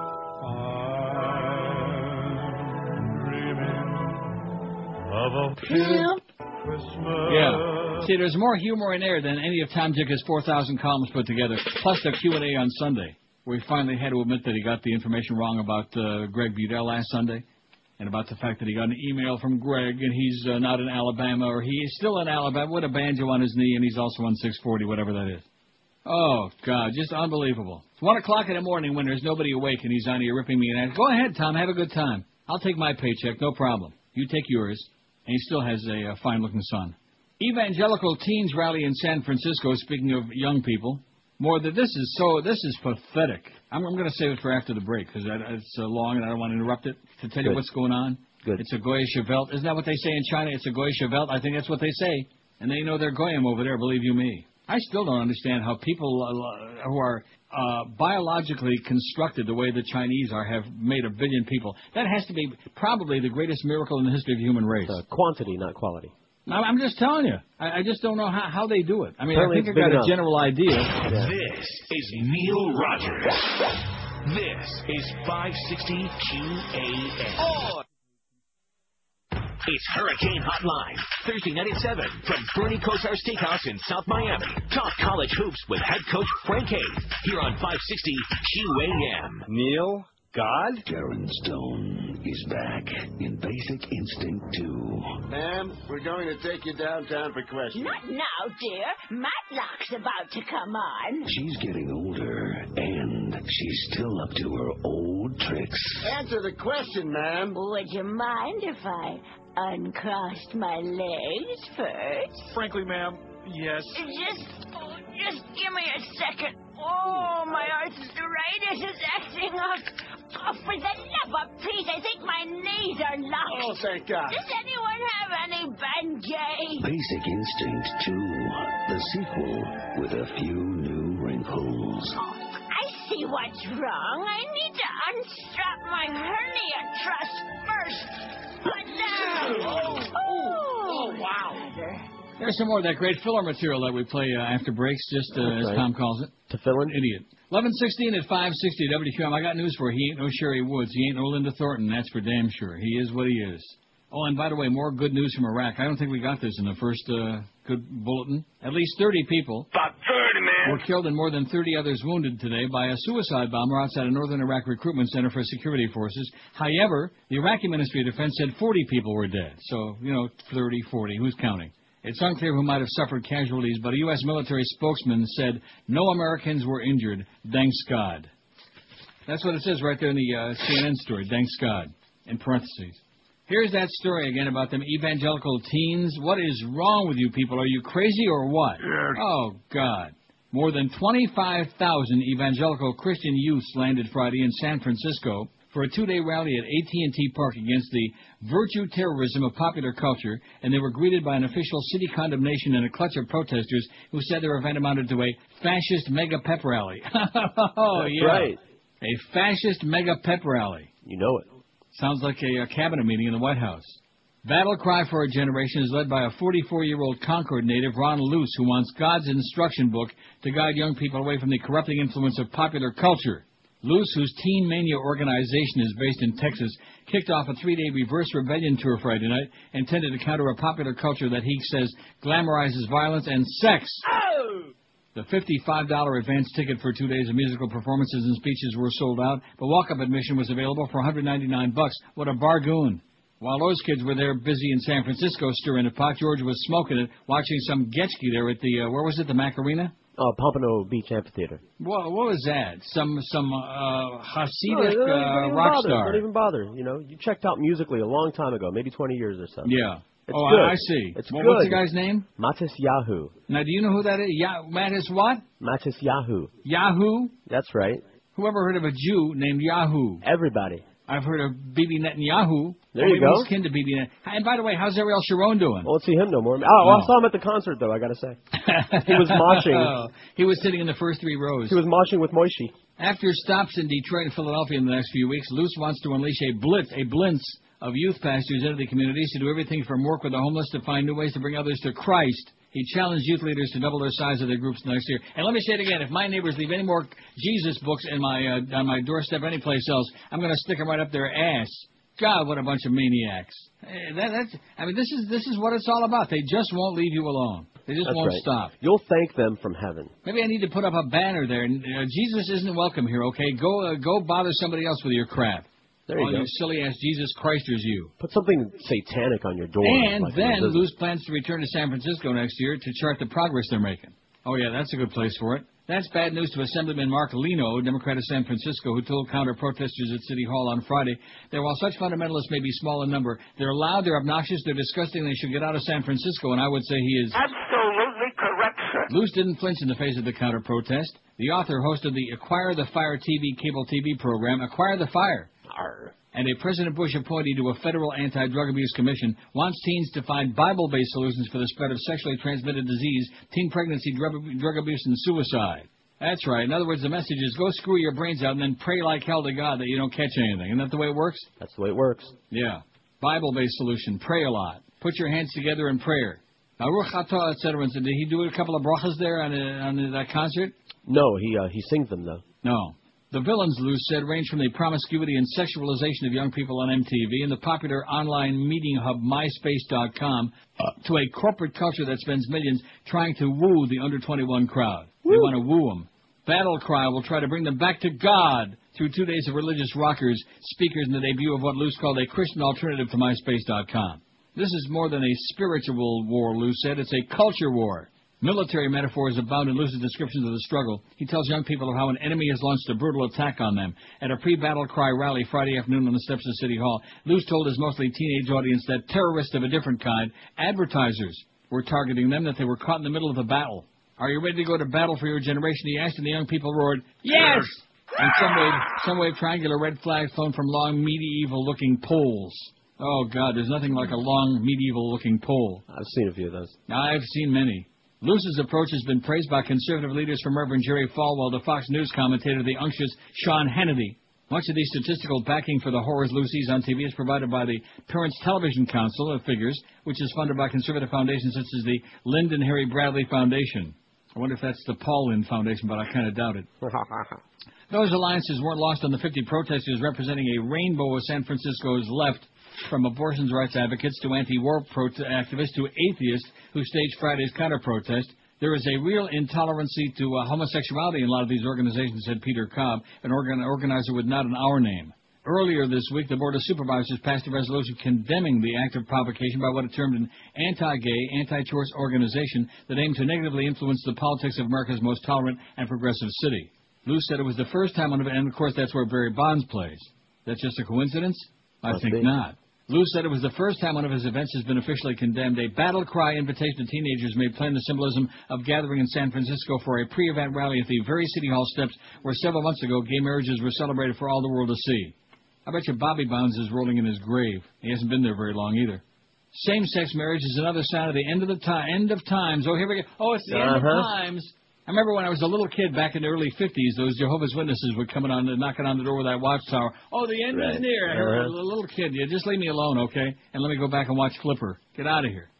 Same-sex marriage is another sign of the end of time, said Sherilyn David, referring to the apocalypse that some fundamentalist Christians believe is foretold in Scripture. The 22-year-old San Jose administrative assistant came to Battle Cry with 15 other young lunatics on Friday. He'll be joined by 60 other friends uh, over the weekend. Well, it's too late; they're all gone now. Christian Gallion, a 15-year-old in town with his Assembly of God youth group from Humboldt County, shrugged off being called fascist by counter demonstrators. Doesn't bother me, Gallion said. It's a beautiful city, and we don't have anything against the protesters. His youth pastor had no interest in engaging in political debates. I'm not here to hate anybody, Scott Thompson said. This isn't about Bush or gays or anything other than being here to worship together. They were all going, Neil God. that's not how some liberal leaders saw it. Even if it's done by a Barnum and Bailey crowd with a tent and some snake oil, I think we need to pay attention to what Supervisor Tom Ammiano said, who authored the condemnation resolution. We shouldn't fall asleep at the veal. Separated by barricades and six feet of neutral sidewalk in front of six, uh, City Hall, the two sides traded amplified calls to arms on Friday. On one side of the barricade was a girl carrying a sign that said, instead of porn, show us godly relationships. On the other woman held one that said, I moved here to get away from people like you. Great. As battle cry organizers walked through the crowd of young people telling them, don't engage with them, one rain-soaked counter demonstrator yelled, and next time, come back in summer. Lou said they will. We're going to be back here in a year to see what kind of progress we've made. He said, we're going to be back at AT&T Park, or whatever it's called then. How do you like that for a shot, huh? Mm-hmm. I moved here to get away from people like you. Great. Next, you know something? I think I'm going to put that banner up on the front of my house. Uh-huh. Or else I might just put a sign on my neighbor's house. I moved here to get away from people like, or I moved away from here to get away from people like you. How do you like that? right. In my case, huh? I got out of here to get away from people like you. Good God. And that's all happening in San Francisco, the home of Barry Bonds, who is not doing really well in this poll. That's because people don't like him. They won't give him his due. He's way down there. This is true. Although he has edged ahead of Joe D again. That's where the real battle is, okay? 916 votes. It's not even 11:30 yet, for Christ's sakes. Who is the greatest baseball player of all time? And it ain't Frank Mahovlich, I'll tell you that. Babe Ruth, 165. I hate baseball, 132. I got news for you. Let's take a poll on who's the greatest hockey player ever. Right. Talk about bad poll. And then we can do curling. Yeah, who's the greatest curler? Well, it's undoubtedly the late Sandra Schmirler, that's right. Boy, just when she got famous, she croaked, you know? That was bad That's time. sad. Babe Ruth 165. I hate baseball 132. Willie Mays say hey 104. I hate this poll Hey. 81. Ted Williams 72. Henry Aaron 58. Hammer and Hank Hammer and Hank. Mickey Mantle, 41. Pete Rose, 38. Barry Bonds, 32. Joe D. Joltin' Joe, 31. He's right on Barry's ass, on his steroid-laden ass, the size of a. Oop. Ty Cobb, 22. I was going to say watermelon. Lou Gehrig, 21. And Roberto Clemente, 19 out of 919. What? No, Well, you've seen some watermelons as big as Barry Bonds' fat ass. This and they're not even taking Neil steroids. Rogers. No, not quite that big. This is 560 QAM. Rogers. God. Hey, everybody, the Toy Toy Man is back again. He's gonna do the Toy Toy dance, so take a beat, little stand. Come on and toy. Yeah,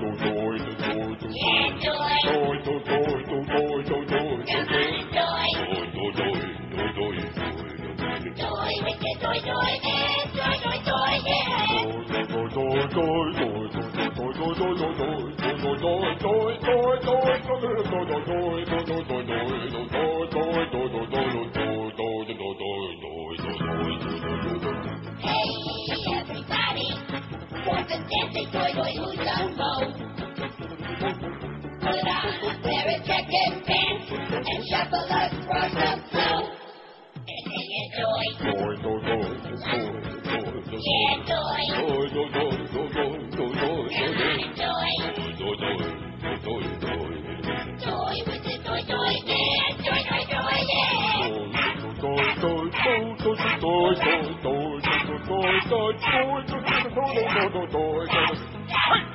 With a noise. This here's about toys, and that I never said. Stand up. Listen the big shot over here. How's your show doing, huh? Now, see here. I'm the one who's it now. Ah, what are you doing all day? Shopping for jelly shoes? Why, you know this. Get over here. I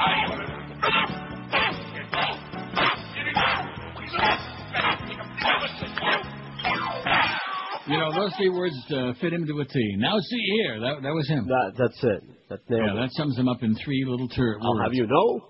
28 till noon at 560 WQAM. By the way, I'm giving the wrong number. I keep saying 900. 833 on the poll, not 9. Okay. Not 9. Well, eh, now because Robert is hanging over all of our heads like an albatross. 5670560, pound 560. Let's get a lot of calls on here and make Tom Jicha happy. I do want you to understand the thing with Tom and me, it's not personal, it's business. I like Tom. Tom's okay personally. You know, I've had some nice lunches with him. He's not a bad guy, right? far I Easy to step on. He's even shorter than you are. He comes up to your kneecap, I think. About two feet tall. No, that's not personal. It's strictly business, Tom. Don't don't. Uh, and you notice he said that according to that spy report. I'm surprised we don't have a whole bunch of spy reports. Aren't you? I'm When you think that everybody in town would have been up one o'clock in the one in morning, the morning, tuning in listening the to Tom us. Yes. K show. That's right. Huh? Taping it at least. Right. And making and taking notes to make sure they got all the info right. Five six seven oh oh five sixty and pound five sixty in the Verizon Cingular wireless line. Mars bars do not have coconut. Trust All me. right, I want a second opinion. I know my candy, Mister. You're going to send me what? A Mars bar? No, I said I want a second opinion. No. WQAM. Hello. Hey, Neil. Yes, sir. You too, George. How you doing Yo today? yo. You uh, know, a few weeks ago, I was flipping the channels on my TV, and I came across Benny Hinn. And, I'm sorry. and Yeah. my wife was sitting Must there have been your lucky day. Yeah, my wife was sitting there, and I left it on, and after about five minutes, she turned to me and said, is this a joke? And I said, It- it no, is. this is, they're dead serious. Yeah, it's it's a big tax-free And- joke, is what it is. And she just, she couldn't believe it. She's, I, I says, this is, this is what's running the country now. No, no, that's what's wrong with the world, and it's been that world. way ever since the beginning of time. That's that's the world for you. And I, I love it. You ever see it when he brings the people out and he touches them and they Of fall course, down? and they all they all uh, they all fall right to the floor. Yeah, of course. And it's oh well, I just wanted to throw that in. Well, thank God you've been healed, my son. God bless. I'll pray for you. Is George there? He's there. No, I left. George, I liked V for Vendetta. I thought it was great. Okay. Had a few plot holes in it, but I, I Had a enjoyed lot There ain't no holes. Zorro, though. I'll tell you that. A giant hole in the middle of it. Have a good See day, guys. see ya, Pally. Okay. Bye bye. Benny Hinn, you ain't lived until you seen Benny Hinn. In fact, I'd rather see Benny Hinn than go to Benny Hanna and have him throw some of them uh, knives at me, like going to OJ's house. Five, six, seven. That that will be interesting, won't it, to see whether the least popular athlete would be. Uh, I don't think Barry Bonds even give OJ a run for the money. Do you, George? No. Not even close. OJ will be triple digits and no one else will be. Not even close. OJ OJ by himself will have like twenty five Ma- Matter of fact, if if you really want to be scientific, you should just leave OJ out of there because No, we know no, he's going to win. No. No, see, what you want to do is make Barry Bonds a winner, so just Me? Josh can say, see, yeah, you. I don't even know who the hell that is. is. you would know Barry Bonds from Gary U.S. Bonds, okay? Or James Bonds. Right. WQAM, hello. Hello, Yes, sir. Neil. Yeah. Chris Monster. How you doing? Listen, um, I got a Ferrall Sky report. Yeah. I don't know. Are you still hanging out with? I mean, friendly with him and stuff? Yeah, I never hung out with him. I'm not going to be uh, hanging out with him, but what about him? Uh, no, he, I, you know, I, I listen to Howard in the morning, and then when he's off, I listen to you guys, and he was on there uh, this morning. Yeah. You know, talking all his uh, compromises. Yeah. But um, Did he mention again now- how he was number one when he was in Miami? Did he lie about his ratings again like he always does? You know, it's funny. He didn't say a word about Miami. He said, "Oh man, was he on the West Coast somewhere? I don't remember what city he was in, but he No, he was, was in about- Atlanta. Oh, Atlanta. But other than that, he was in other places. I think he said. Yeah, he, Um, he uh, changes. He moves around a lot. It seems that way. But I mean, now that they can kind of say whatever they want over there, Yeah. um, it's kind of funny, I guess. Yeah. That's it. You know. Okay, thanks. It was kind of funny. He guesses. In other words, he's trying to it sound like he's trying to talk himself into it. That's what it sounded like. Yeah. WQAM, hello. QAM. Hello. Yes, sir. Yeah, hi Neil. How you doing? Great. Um, Mounds is the one that has coconut. What is it? Not? Mars. Mounds bar. Oh, Mounds. Mounds. Right, Mounds. That's what we're thinking of. It's Almond Joy Ah, and Mounds. that's That's, it. George has got to confuse. You're Thank right. you so much. You're right. That's it. And you would think of all the people who would know his Mounds, George would be the guy. Right. But you and, and and of all the people that should know their nuts, coconut right, or otherwise. I do. Right, well, Mounds has got both. It's got coconut and nuts, so it's got something for Well, everybody. cocoa nuts. He's yeah, right. Mounds is okay. I'm not. I'm not. Uh, I don't like can live shredded without any of coconut, but uh, yeah. I'll stick if I'm going to eat candy bars. I still say Score. You know, Mhm. Score and Heath Bar. Heath Bar Mm. Crunch, you bet. That Heath Bar Crunch ice cream, man, That Breyers. Oh, don't get me started with this crap. I've been doing so well, so well. And you're the one that always is the instigator. You, always, you, know, just like my grandmother, pushing with one hand and pulling That's back with right, the other. yeah, pushing. what I want you Here, to ass now, Scylla, ass, ass, pushing all the food. just Oh, you're so talking. fat. Yeah. Same with you you. eating that crap. Always bemoaning about how your fat friends, everybody you know who's fat dies, which is true. Yeah. And then on the other hand, always I didn't bring this up.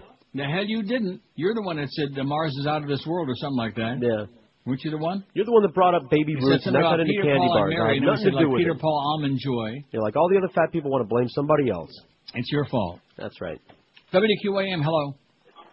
Good morning, Neil. Yes, sir. Uh, what the guy was trying to tell you about Scott was that uh, he landed a permanent gig with Howard now. Uh, I'm he'll be on Monday through Friday, something like 8 to 11. And uh, that's like his other channel, something like that. But uh, he did talk about Miami. He said this was the shortest stint in radio. It's about six to eight months, and then they he got fined like three times.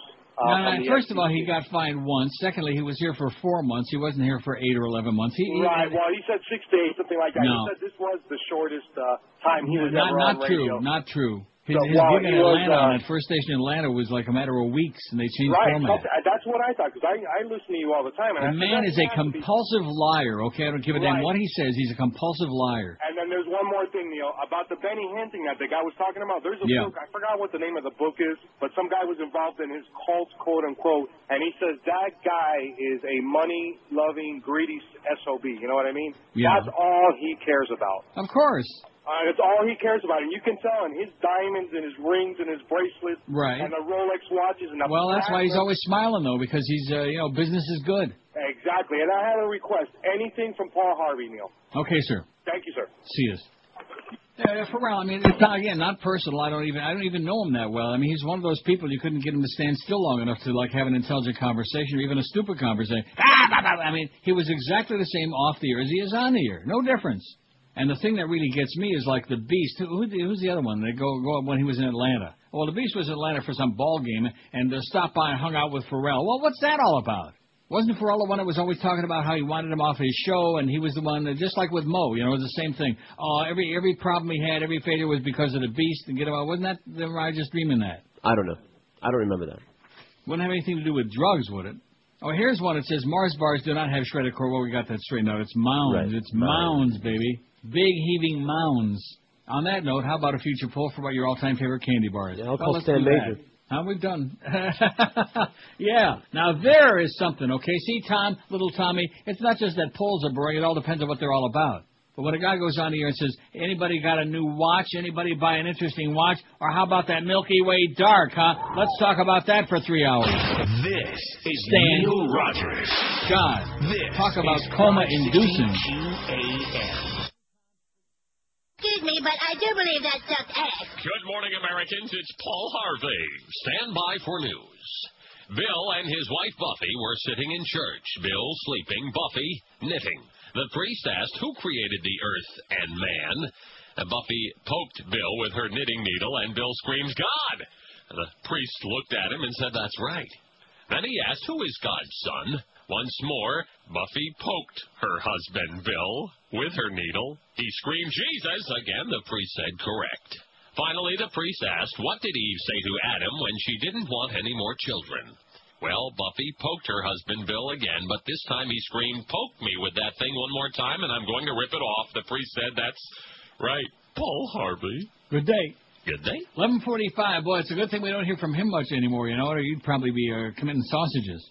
Paul Oh, Harvey oh, Jr. are you kidding? He fell to the middle of the pack with this crowd we have. Yeah, that's right. He's one of our better callers. Hey, little Tommy, there's a. That's not an while you're on invitation, though. That's not an invitation. He'll he'll be on there. ACLU AIDS pastor caught in gay sexting. Gay. Oh, this must be a mistake. More propaganda. The American Civil Liberties Union is championing the cause of a Southern Baptist minister arrested in Oklahoma City for inviting a male undercover officer to join him in his hotel room for oral sex. Maybe he was uh, going to go to Oral Roberts University. That could be. The Reverend Lonnie Luke Latham, 60, was charged with a single misdemeanor count of lewdness last month after propositioning an officer in a hotel parking lot.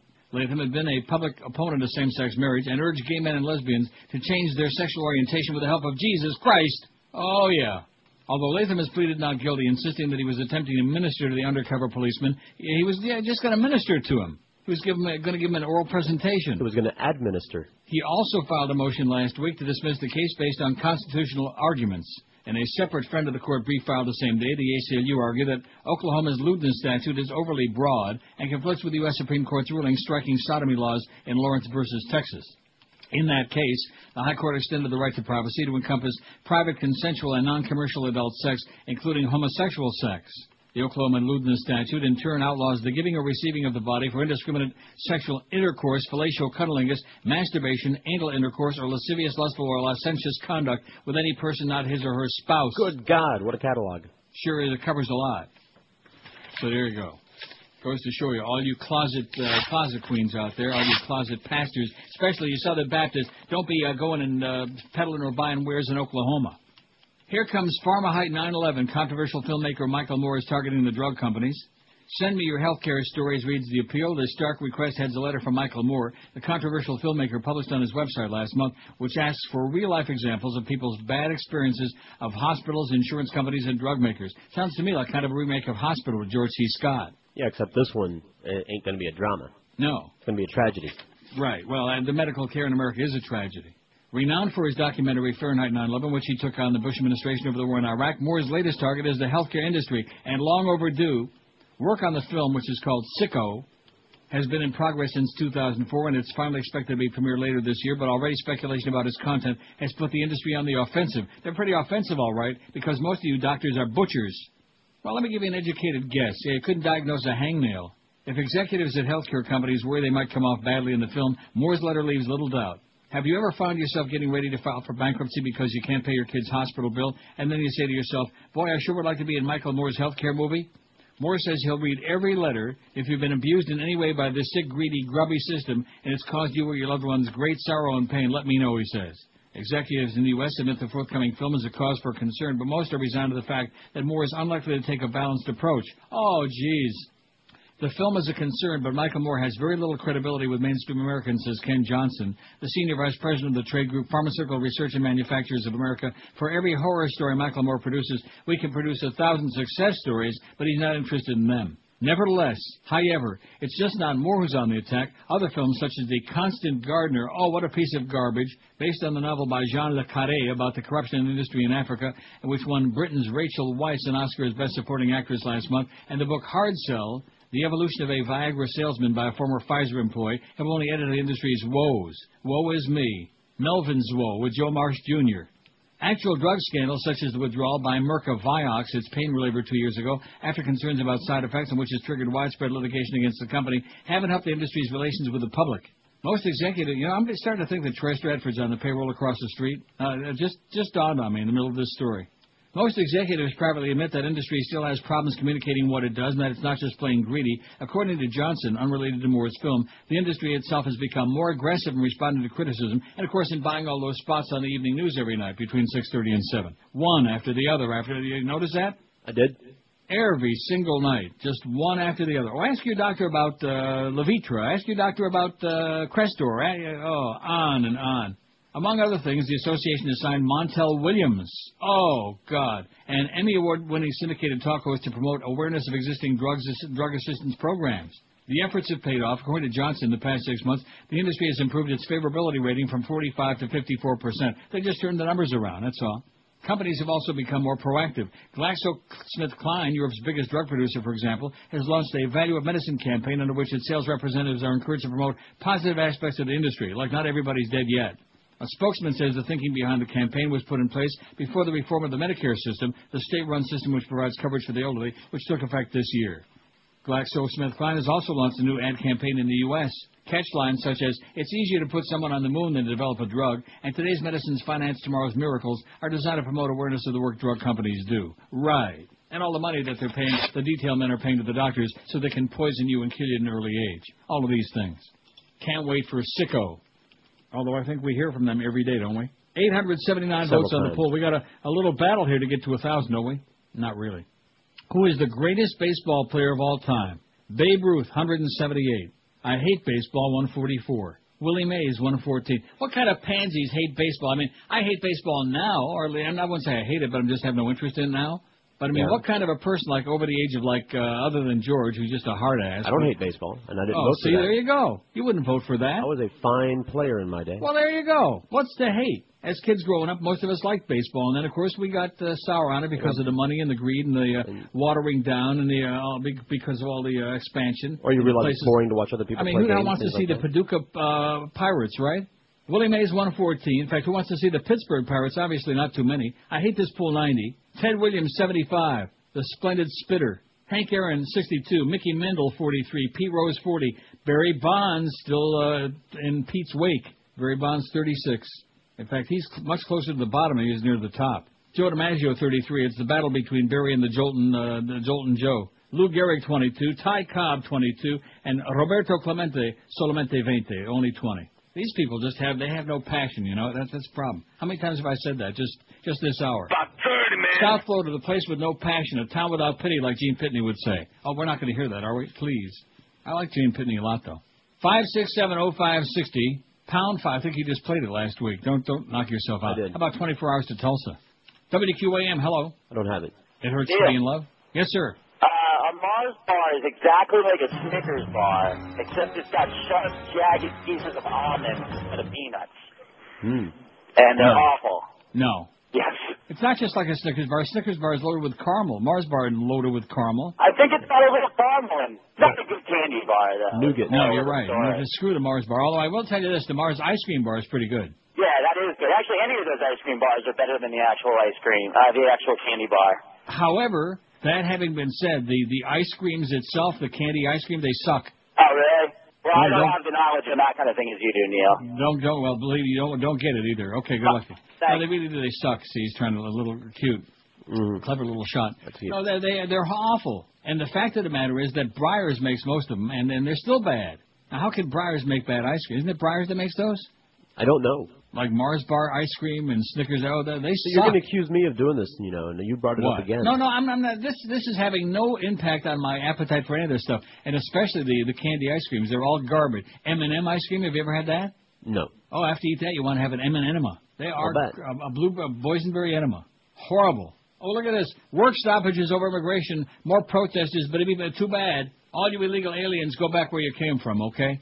We're going to put you on a banana barge. Oh, there's nothing like a nice banana barge at the Dairy Queen. See, that guy got me started I With, what? You ever have a banana barge? No, but I, I'm, I'm aware of it. Yeah, banana barges for those people who are such pigs that even a banana split isn't big enough for them, so they Yeah, have to call it a banana barge. That's like- for real, real porkers out there, you know. If I must They go want to have like a, they want to have a banana split in a bathtub.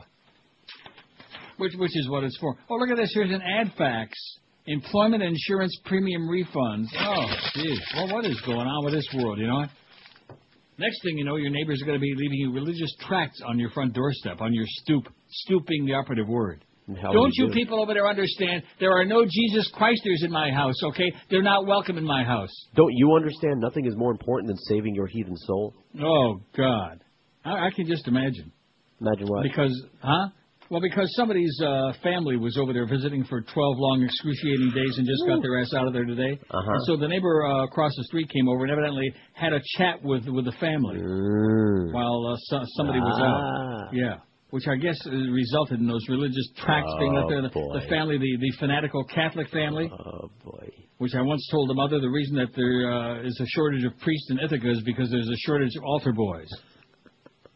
It's funny because it's true. It was a great, uh, yeah, it was a great line, and you're right, it probably is true. At any rate, 891 votes on the poll. Who is the greatest baseball player of all time? Did I just read? I just did this, didn't I? Yeah, I just did it. We don't want to overdo it because then Tom Jick will write a whole column about it. Oh, you know, see, here's the thing, Tom. You hate the show now. You don't like it. You don't like my reading the bedtime stories on the air. You can't stack the fact we take better polls than your rat, rotten ass newspaper does. You can't handle that. But you don't have the balls to write about. it. Why not? And and here's the guy who said, "Oh well, Neil's going to have a tough time uh, keeping in touch with local." This man has, wouldn't know a local from his ass. You don't write about local. I'm not the one that's out of touch. You're out of touch. So guess what, Tom? Touch this. This is Neil Rogers. Rectum. This is 560 QAM. This is Mark Morgan. It's the 12 to 1 hour on QAM.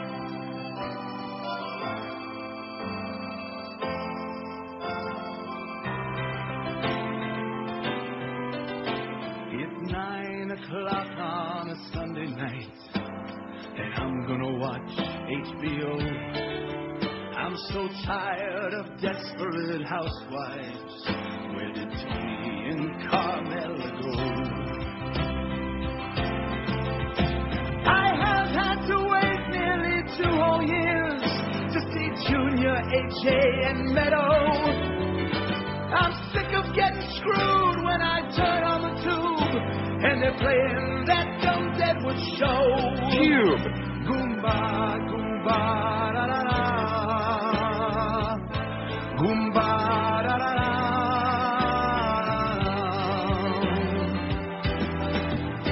I've waited too long for the Sopranos, man. It's time we got on with this thing. I wanna see Paulie and Silvio in the back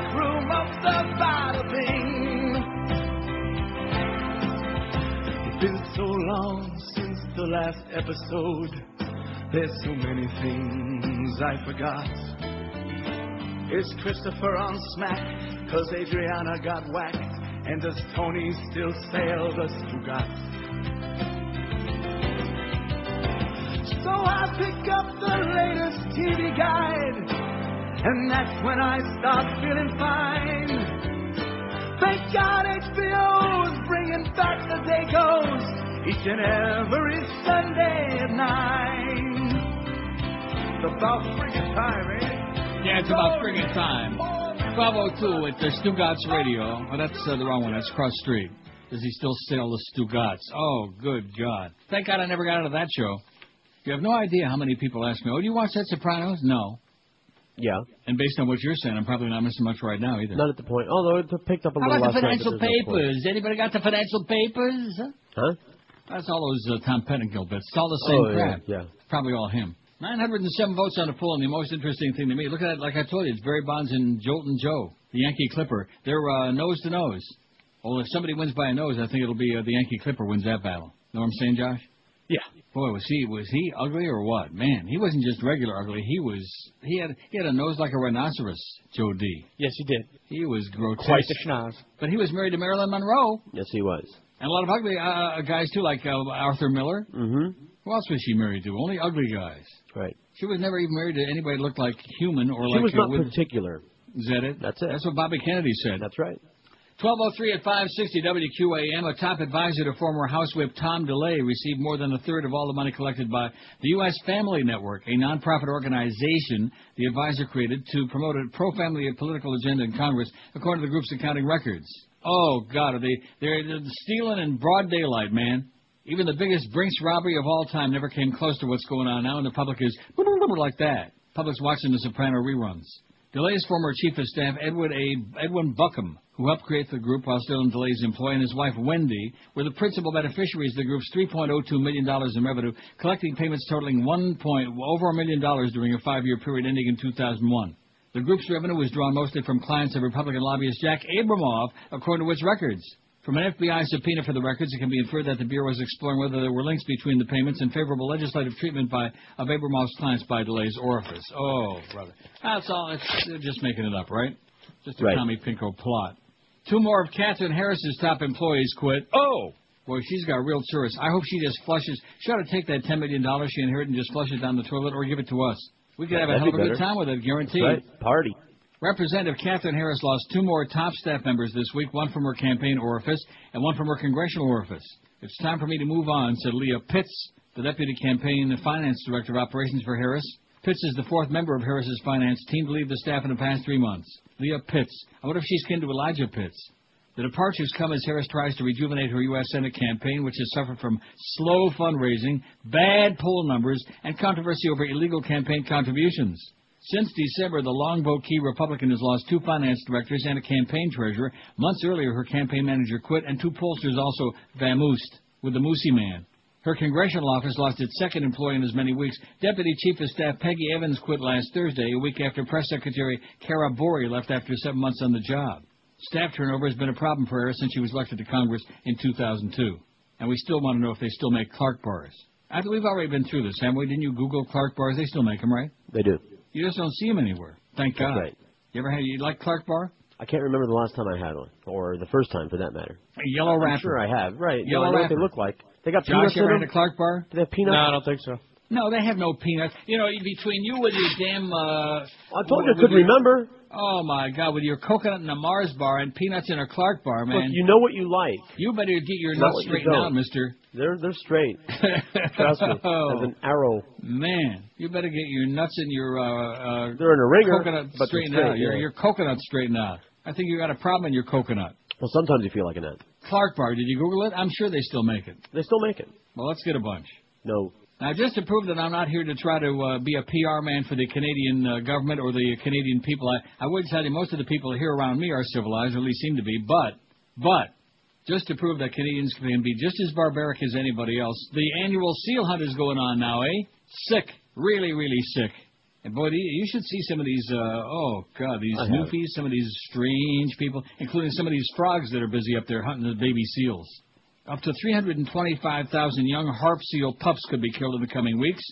Celebrities such as former Beatle Sir Paul McCartney and his wife have joined animal rights groups in condemning the cull as barbaric and unnecessary. And even though you don't like him, you hit him like poison, probably the Peter. people are involved too. Prime Probably. Minister the unctuous Stephen Harper said Canada was victim of an international propaganda campaign and insisted the cull would be carried out humanely. Right. Wouldn't you like to get, if you were going to choose a way of dying, wouldn't you like uh, being clubbed to death? Isn't that a good way to do it? That or a machete. The cull, he's starting with that OJ crap again. The cull, which reportedly earns uh, $16.5 million in meat and pelt sales, is an important source of income for fishing communities in Quebec and Newfoundland that have been hit hard by dwindling fish stocks in the Atlantic. The hunt is an annual harvest that's based on economics. It is harvesting animals on sustainable basis, Roger Simone of the Department of Fisheries and Oceans told the BBC. The Canadian government says the call is also necessary to control seal numbers, saying the seal population is now almost 6 million, nearly triple the level of the 70s. Well, how come they don't do that in China? Huh? That's a good idea. Yeah. Clubs. It recently increased the total allowable catch by 5,000 to 325,000 poor widow baby seals. The first Yeah. stage of the cull has begun in the Gulf of St. Lawrence region in Quebec. I say let's club the frogs to death. Does that sound like a good idea to me? Those French oh. Canadians. I think we call guarantee if we could take a vote in South Florida, it'd be unanimous. Some 90,000 seal pups in the area are expected to be killed before the hunt moves on to Newfoundland, where thousands more will be culled. Oh, it's such a see killed, culled. See how it sounds the same, but culled is so much more antiseptic sounding. Culled. That's right. Oh, coochie coochie coo. Let's cull you. But if we say we're going to kill you, ah, everybody runs like a bastard. On the first day, sealers and protesters came face to face, sparking confrontations. At one point, a sealer flung the carcass of a skin seal at an inflatable craft carrying protesters and urinalists. They threw carcasses at our Zodiac and they came rushing at us in their boat and tried to capsize us in the wake, said Rebecca Aldworth of the Humane Society of the United States. This is standard behavior out here. The sealers feel that they're completely above the law. That's behavior spelled I-O-U-R, of course. But the sealers say they're misunderstood. Right. They're killing them lightly. Mark Small, president of the Northeast Coast Sealers Corporation, has been sealing in Newfoundland waters for about 40 years. I think the Canadian public realizes these are coastal people, yeah, barbarians, who live off the sea and depend on the hunt to survive in small communities where the fish stocks aren't there. Coastal communities have to live too. Well, I have one question about that. Coastal communities have to live? Why? Yeah, why's that? Screw you. Anyway, Paul McCartney says we're absolutely committed to making sure that this is the last slaughter of baby seals in Canada anyone will ever have to witness, he said. Well, just don't look. He urges Canada to consider a win-win plan to win the hunt while compensating fishermen for lost revenue. Celebrity campaigner Brigitte Bardot also asked the Canadian government to halt the cull earlier this week. The cull. Canada is a rich country. It doesn't need to sell skin, oil, fat, and powdered seal penises to make aphrodisiacs for countries in Asia. You can't continue a genocide of animals like this, the 71-year-old actress said, who used to look good a long time ago. But Mr. Harper, who refused to request to meet with Bardot, dismissed the suggestion, because she's old and saggy. We don't harvest the pups, he said, referring to an 87 ban of killing newborn seals in white coats, with white coats pictured in many anti-hunt uh, posters. Unfortunately, we're to some degree the victim of a bit of an international propaganda campaign. He said, we believe the country's acting responsibly. We'll make sure all rules are enforced. You butcher, you murderer. That's another thing he's got in common with George Bush, Stephen Harper. Another butcher with blood on his hands. Only in his case, it's baby seal blood, and in George Bush's case, it's human blood. Man, even even uh, Freddie never had as much blood on his head. Even Jason. Mother. Nice hockey mask, though. Never had that much blood. Even the guy from uh, uh, When a Stranger Calls. I don't know what his name was. He's in the house. 930 votes on the poll. The greatest baseball player of all time, Baby Ruth, 193. A rose into Baby Ruth. I can't believe you never heard that record. No, It- sorry. It's weak. I might have heard very it. I might have heard Not it. your kind of music at all. It's not, not by some Getchke. That's right. Some singing It's good. Getchke with It's a my big kind of hat and a long beard. Good. The rockin' Getchke, was he good? It was very good, as a matter of fact. Really? I saw that clip this morning. It didn't look like I'm, I'm not. Uh, I'm not into reggae really at all, but it's, this is very good music. I'm only in the Gay. part. Uh, that's what I heard. I'll take What's the this ray. fax you just sent me here? It says, I saw your poll, although I'm a lifelong Yankee fan. The only right answer is Ted Williams, the splendid spitter. And I- like I said last week, I have so much more respect for him now when I read those stories about how he used to spend his spare time shooting pigeons in Fenway Park with a BB gun. Nothing more annoying than a pigeon. Plus, plus they, look, he might have saved us from the bird flu. You realize that? That's too bad. He had a good head on his shoulders. He missed five and a half prime seasons due to WW2 in Korea. He volunteered. He didn't have to go back. If not for that, add 200 plus home runs to his 530 something, and he's the all-time leader. He retired in 1962 after hitting 325 lifetime in home runs and maybe everything else uh, it says. By the way, Babe Ruth, according to his official biography, was a catcher until, well, we didn't want to get personal. Until sometime the equivalent of high school. He grew up in an orphanage for boys who couldn't be controlled by his parents, so he also played that position. So Josh is right. He was a catcher, first base, pitcher, and right fielder. Yeah, how many positions Barry Bonds play except bending over in the locker room for the steroid shot in his Rectum. ass, huh? How many positions he play? Josh. Josh. What is he doing? Oh my god. He's trying to come up with a good answer. but- well how many? I, am You- done with coming no. up answers here. Solomon. Well, why is? Oh, in other words, you just decided that's the end of the quiz. So that's the end of the. There's no quiz. Look, because you don't have any answers. That's why. I have my opinion. Okay, it's You're- going you're against yours. your opinion. I think Babe Ruth played. to it. I Babe Ruth was definitely ahead of have his 35 time. other Okay. schmucks on here who agree with you that Barry Bonds is the greatest baseball player. But eh, it's laughable. On the face of it, it's laughable. It would be like saying that uh, Mario Mendoza was the greatest baseball player. Yes, you know what? It's just silly. No, it's not silly. It's silly. It would be like saying Mark McGwire was the greatest baseball player of all no, time. it's not even close to saying. Or Sammy Sosa. You didn't hear the stat that I I gave love you Miami. on Oh, Friday. I, I keep getting him confused with uh, what's his name. 500, 500. Who's the Alex. one that did I Love You, Miami? That was um, That's uh, Livan Hernandez. Levon, Levon, Levon. Even Elton John did a uh, John did a John did a song about him. You know, he walked almost a thousand times more than Babe Ruth. And- Yeah. And he still is doing what he's doing. Well, He- that's because he- Babe hold on, hold on. Ruth- That means they they, don't gonna- they pitch weren't to him, walk and Babe he Ruth still to get does to Lou this. Gehrig. That was the whole thing with Babe Ruth. That's the idea, okay? That's when he had a great team. Bob Meusel and Babe Ruth and Lou Gehrig. My God, you're comparing the freaking Giants. What? Where's the Giants dynasty? Okay, where's the great Barry Bonds era, the great dynasty? Huh? It's not his fault that he plays on a you know bad Crap team. team. Well, that's why they can pitch around him. That's why he gets all those walks. But he still does what he does Just like when when they don't Mar- pitch to him. Roger That's what makes him Maris so was amazing. there on the Yankees. Okay, are they going to walk Mickey Mantle to get to Roger Maris, or the other way around? Are they going to do that? They're going to walk Roger Maris to get to Mickey Mendel? I don't think so. They might walk Norm Siebern. They might walk him to get to Jerry Lumpe or Bob Cerv. Twelve. You know, I just I feel like I'm on some kind of wild drugs. I don't know what they are, but they sure. Maybe it's that Yeah, pasta. it's you nice think? to share. Maybe they hid some uh, some kind of hallucinogen in there. Twelve fourteen at QM. Maybe it's the Joe Bell factor. Wow, he has really turned out to be. Hey, if you're starving right now, listen. Duff wants you to go to John the Baker. Duff begs you, please go to John the Baker. There are a whole bunch of reasons you ought to be going there. They got two locations for you. They're on Pines Boulevard, in the Home Depot Center, just west of Flamingo, and the brand new John the Baker is in the Sterling Town Center, Sterling and Pine Island Road in Cooper City. All your Italian favorites, man. All those goodies that you love, like veal parmesan, chicken parmesan, sausage and peppers, baked ziti, lasagna, spaghetti meatballs, and some of the best garlic rolls you ever had, just dripping with garlic, juicy and delicious, as big as Kimbo Camper, as big as Barry Bond's ass. And don't forget, when you go to John Baker with any meal that you purchase, mention Neil Rogers Show, and get a half a dozen of John's world famous garlic rolls absolutely free. In fact, Chris Jones, our sales manager, begs you to do it. He's pleading with you, please go in there and mention Chris Jones. He's jonesing for it. And as far as the pizza is concerned, it's as good as any you'll find anywhere in South Florida. You can bring the whole family too, because the prices are low enough, always reasonable, and they give you a big, gigantic portions you can share if you're really a cheapskate. For takeout, call John and Baker in Pembroke Pines at 954-431-4315. Or in Cooper City, call 954-252-0091. Be sure and tell them that Fluff Lindsay sent you by. John the Baker, always big portions, always the best Italian food. It gets no better in South Florida than John the Baker. This is Neil Rogers. This is 560 QAM. God. And now, a gentle reminder about daylight saving time. Sunday, Sunday, Sunday, Sunday, Sunday! Sunday is daylight savings time. Big, big excitement. Moving the hands of your clock ahead one hour. Unless it's a digital clock and then you just have to press some button. Either way, the big day is Sunday. Sunday. Daylight savings time, Sunday, at 2 a.m. But you don't have to stay up until 2 a.m. to set those clocks ahead. No, no, no. Do it before you go to sleep on Saturday. Saturday. Right, that's what most people do anyway. But either way, you're losing an hour. Hour. It's a big lost hour. The most exciting day of the year. And it's all happening on Sunday. Sunday. Sunday. Sunday. Sunday. Sunday. Yeah, this Sunday, by the way, when you go to bed, uh, be sure and set your alarm for 2 o'clock in the morning and then wake up at 2 and then set it uh, ahead. Okay. Well, there are people, yeah, I don't have to tell you, there are people stupid enough, they do that. Oh, I know. Well, I say you I- gotta say Y2K. My break ass. your clocks. Or clean your clock. 962 votes. Now, I need some help. Uh, probably Josh will be more helpful on this. Let's see. I hate this poll. I'm, I'm doing this poll tomorrow. Okay. What all-time athlete do you dislike the most? Let's see. I hate sports, and I hate this poll. Hey, we hate. Ah, no matter what you do, we hate it. Man, what a bunch of sour pie. I got O.J. Simpson, Pete Rose, and Barry Bonds. What other athletes would people have reason to hate? Not easy, is it?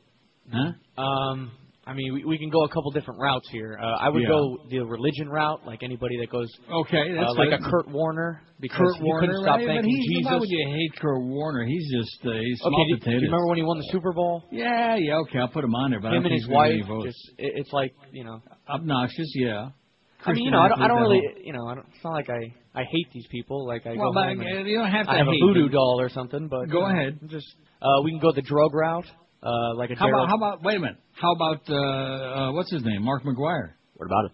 Okay, I don't. Because he lied through his teeth to Congress. There, he's a phony. Rafael how about Palmeiro. Speaking Okay, yeah. lying, how about Jose Canseco, huh? Succo, that's a good one. He's not only a liar uh, with that book, but he's also a slimeball. Him and his brother, the both of them, they're every five minutes they're in jail. Mm-hmm. This is true, yeah. See, Rafael Palmeiro will put him on there, even though he's, you know, only only Rosanna Dana cares about him. Oh, he's a Cuban boy from Miami. Yeah, who cares? Okay, a lot of Cuban boys from Miami, and he don't even look good. Uh, yeah, there, so there you go. Well, we'll get some more on there. And of course, with our audience, they hate just about everybody anyhow. How about a hockey player they hate? Oh, I know. Uh, Let's put on Wayne. Wayne. Gretzky. Right. Wayne Gretzky, needle nose. Oh, especially now with all that gambling crap. God, do I hate him. In fact, I just spelled his name wrong on here. I'm so pissed off. Did you write Wayne Betsky? Gretzky. Huh? Did you write Betsky? Is that what you wrote? No, I wrote uh, S-H. Grepsky? Yeah, Grepsky, like like that. Grepsky makes me puke. So anyway, if you tuned in late, you missed George's uh, Green Apple Quick Step uh, this morning. Wow. It took him an hour and a half to go and do his uh, number uh, two. But I won. No, two. Because the sales department had the whole uh, tea room there Wow. just backed up, all lined up all the way to uh, Aliquippa. I don't understand it. Maybe that's where they were holding their meeting. Yeah. Wouldn't be the first time, especially Fat Boy Man. In fact, that's what that's what they were having for lunch that one day, the QM splatter platter. Just just absolutely unparalleled in the history of the subhuman race. What a cow. WQAM, hello. Hey, Neil. Yes, sir. Tomorrow's poll, hands down. Curt Schilling. Okay, yeah, that's a good one. Another religious piece of crap. Religious piece of crap. Don't go out in the sun. You'll get cancer. Catch the packets in the sock a couple years. Yeah, he'll only pitch on cloudy days, I guess. Yeah, exactly. or in a domed stadium. Oh, the night, he's night games. He's great. The rest of the time, he's, he's not worthy. He's like a Right, that must be it. Okay, thanks, Pally. You're welcome. Curt Schilling, how could we forget about him? He was also in this hearings. He didn't say too much. He sat on the uh, end there, far away from the other guys. WQAM, hello. Not there. QAM, hello. Neil, Yes, sir. you can't have tomorrow's poll without having Terrell Owens Okay. and Ron Artest. Ron Artest. Yeah, the basketball player Yeah, I that know who he is. stands in Detroit and started Yeah. the fight. Okay. I that, those are, and I think you should put Ty Domi too, just for the Canadian crowd.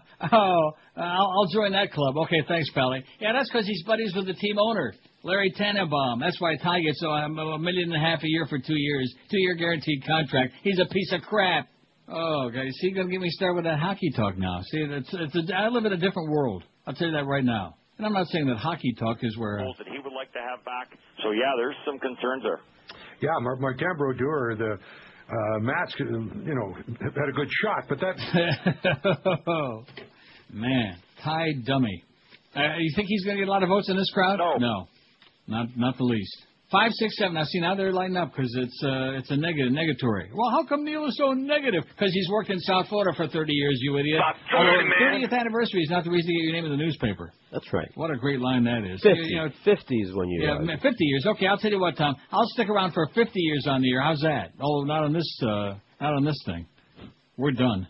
WQAM. Hello. Hello, Neil. Yes. How you doing, sir? Good. Got one for the poll tomorrow? Who? Got one for the poll tomorrow? Oh, okay. Uh, any players who are Haitian? No. See, he's another one. He's in the same category with the other right. ones that uh, don't get on the air. Welcome to the club. Yeah, we're gonna. What we're, he needs to be hazed. We're gonna put him through a good hazing. WQAM. Hello. It'd be amazing. Hello? QAM. Neil. Yes. Hey, uh, I got a one for your poll tomorrow. Uh huh. I don't know if somebody called it in or not. Uh, Mike Tyson? Mike, how Mike could we leave Tyson. off Iron Mike? How could Iron Mike. Okay, thanks, Pally. All right, Pally. Mike Tyson. See, we're building a nice uh, group of uh, jackasses here, of a-holes, right? There's so- That's so right. many of them, and so little time. I'm surprised there are no dolphins on here, or ex-dolphins, people like uh, AJ Touchy Feely. So let's see, we got Daunte. Cul- you got, they got Daunte's Culpeppers now, right? Right. They Now, got. what's the Ricky Williams status? Well, now he can't play, right? Even though he's appealing, he got he's got a Chinese chance in. Uh, He's just Bohemia. gonna he's gonna take smoking to a whole new level now. Yeah, he's smoking. WQAM, hello. QAM. Yeah, I'm, I'm trying to find out where you guys are located at. I won a hundred dollars in gas, and I forgot to ask where you guys were to get my prize. Right, right by 441 at Ives Dairy. Just look for the white hankies uh, flapping outside the window. This is Neil Rogers.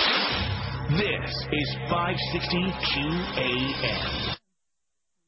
know that the Lord even loves Neil Rogers. Yo, where you call that stuff, man? Baba Ganoush? Get that mess out my face. Damn. Give it to Mikey, man. He hate everything. Say, that's not too bad.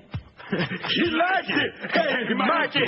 Mike Tyson's back and he's worshiping Muhammad. Allah, Allah, Mike Tyson. Now he's gonna kick ass and get everything he wanted. Allah, Allah, Mike Tyson's back. It's three years, has he become a wussy? Allah, Allah, that he did is go out and get some meow. Allah, Allah, Mike Tyson's back. Hey, now Allah is his mentor. And he'll bomb the World Trade Center. In the ring, he's gonna look to deck ya. Allah, Allah, Mike Tyson's back. Just stand east, cause he'll be west facing Mecca.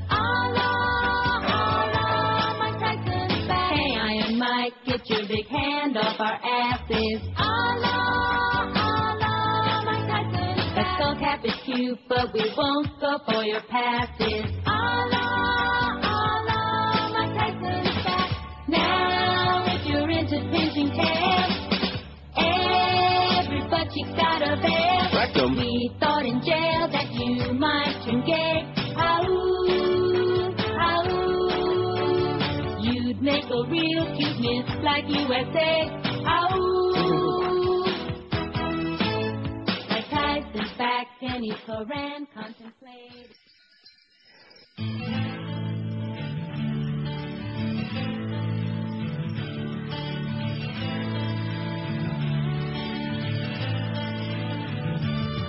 Got a mouth like a sewer and a bad disposition.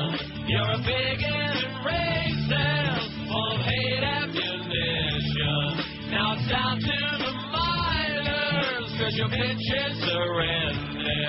Well, I hate Atlanta, but this move is stupendous. Oh, John Rocker, take up soccer, pack up all your gear and clean out your locker now. Oh, John Rocker, what a shocker.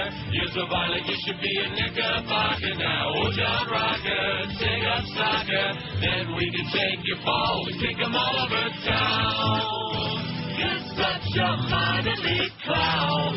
Everybody knows John Rocker's going down, down, down. 1233 at 560 WQM. Here's one that says for tomorrow's poll, Brian M.F. Cox, an excellent choice. And it says the name slip. What? I said absolutely. I mean, The name slips my mind of the Atlanta Braves closer a few years ago. Going to be John Rocker shouting racial uh, slurs on the sub- subway. Thank you very much for reminding me about both both of those.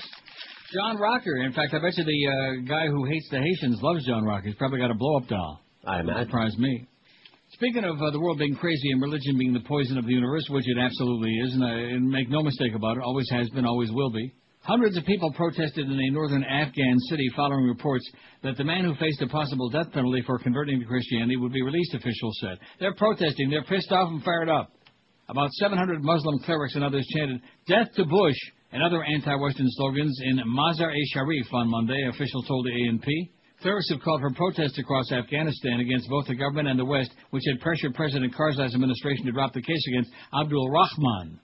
On Sunday, a Western diplomat and Afghan officials close to Karzai told CNN that Rahman would be released soon. It better be pretty soon because they keep saying soon, but uh, sooner or later, something bad could happen.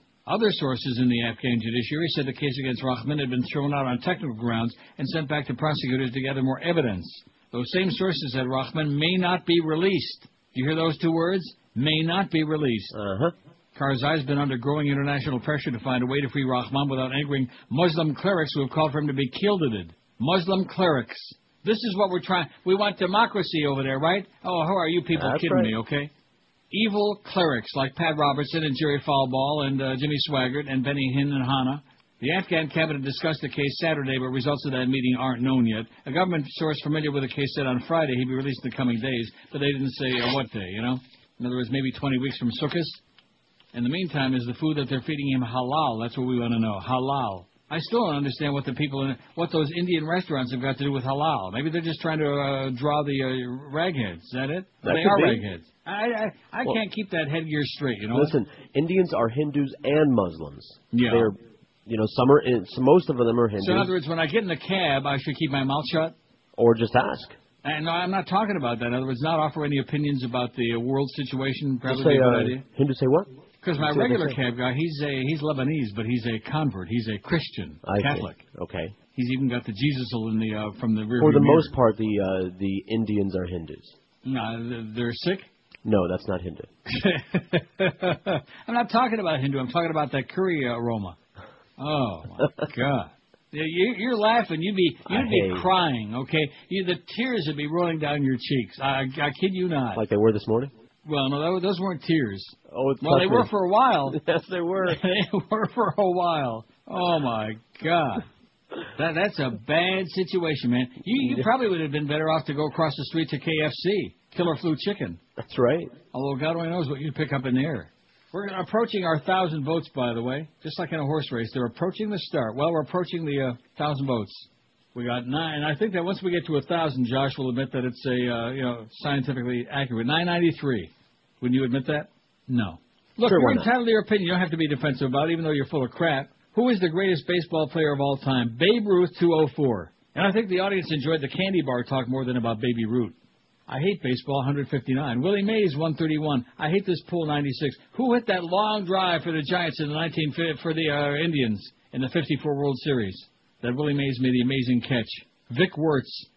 You ever hear Vic Wertz, Josh? No. So how, how can you be qualified to answer this poll? You're what are your talking about, like, qualifications? you act, you act like I don't know these people. We're going gonna start checking ID before we let people. Hall in. of Fame. You don't know Vic Wertz. You're right. I don't know Vic. How about Mike from, Garcia? from Warts? Um, Did he early win? No. Tommy Win. How about Keenan Wynn? Ed Wynn. Ted Williams, 81. Hank Aaron, 74. Mickey Mantle, 50. Pete Rose, 45. Joe DiMaggio, the Joltin', uh, uh, Joltin' Joe, 41. Barry Bonds, 39. Roberto Clemente, 25. Todd Cobb, 25. Lou Gehrig, 23. The tight race is at the bottom out of 993. I bet you if I refresh it, we got very close to a 1,000. Maybe Mo. Think we got Mo? 994. See, they're coming in. They're pouring in by the ones. I got Mo. Look I at this wait to Shiite leader on there. He looks just like Hamid Karzai. You notice those guys all look the same. Arab, Kurds, Sunni, and Shiite. They adopted their case in a. T- Oh God. The Jews and the Arabs, let them duke it out and leave all the rest of us alone already, will you please? Please. Please. Just- don't, don't you think that makes sense? Yeah. Don't you think that makes sense? Yeah, All these let's Jews out of it. like that, that Getchke that you went to see uh, this weekend that you subsidized. I can't believe that. Right? Oh, I got free tickets. Like I got you free doing tickets. That. What are you What are you trying to do? You I trying got to be uh, free tickets. Trying to be welcome. Oh, you got free tickets. Well, now you're talking. So That was certainly the was Jewish guilt thing to do. free and money Oh. free. Now I'm beginning to understand. I see the uh, picture. Uh, here's one in the Sun Sentinel. You're not going to be too happy. Well, listen, only one, and that's in Palm Beach anyway. Not that we don't love our friends in Palm Beach who might be listening, all ten of you. With hurricane season two months away, a panel of forecasters projects a two to one chance, two to one chance. This is from the Eddie K. School of uh, Meteorology. That a Category 2 system will slam South Florida this season with the eye hitting Palm Beach County in September. Cat 2, boy, that's uh, big time. No, it's small time. Small. Uh, Category 2 is nothing. That's like uh, just a little blow. Their prediction, however, wasn't derived under the strict scientific process of analyzing dozens of atmospheric indicators. Rather, it was cobbled together relying on gut feelings, spiritual inspiration, and a touch of incense. What? Incense? Oh, I see. That's because these forecasters are a loose collection of Vegas odds makers, a tarot card reader, and a psychic who normally, maybe Reverend Emma was in on this, who normally uh, predict Oscar winners, football games, and future romances. But the South Florida Sun Sentinel also asked them to stretch their clairvoyant skills and foretell whether another rough summer is in the offing. I don't see any reason why this year would be any different than last year, said Wayne Allyn Root, a Vegas gambling prognosticator who wouldn't know a weather map from his ass. Kenny White, owner of the Vegas Sports Consultants, puts the odds at two to one that another hurricane similar in strength to Wilma will hit here. Oh God! Please no. On the other uh, hand, he forecasted overall slower. Say, hey, what, what, what kind of story is this? What kind of swill are you putting on the air about witchcraft and uh, witch doctors? Although, now here's this one. Uh, who's this one guy? John Avello of Wynn Vegas Casino. He's accurately predicted American Idol winners and Super Bowl champions. He also projected Brokeback Mountain will win the Oscar, but of course it uh, got crashed. He says, probability wise, I'm saying this next year won't be quite as drastic as last year. Like I said, that guy knows his crap, right? We hope. We think he knows what he's talking about. We like hope. people listen to Hank's picks, you know. Oh, the Humper knows his stuff. I accidentally hit the button this morning, the uh, phone button. I was opening up my copy for all these spot, and I accidentally locked on line one on the air. And you remember that punk? I oh, hey, I wanted to talk to the hammer.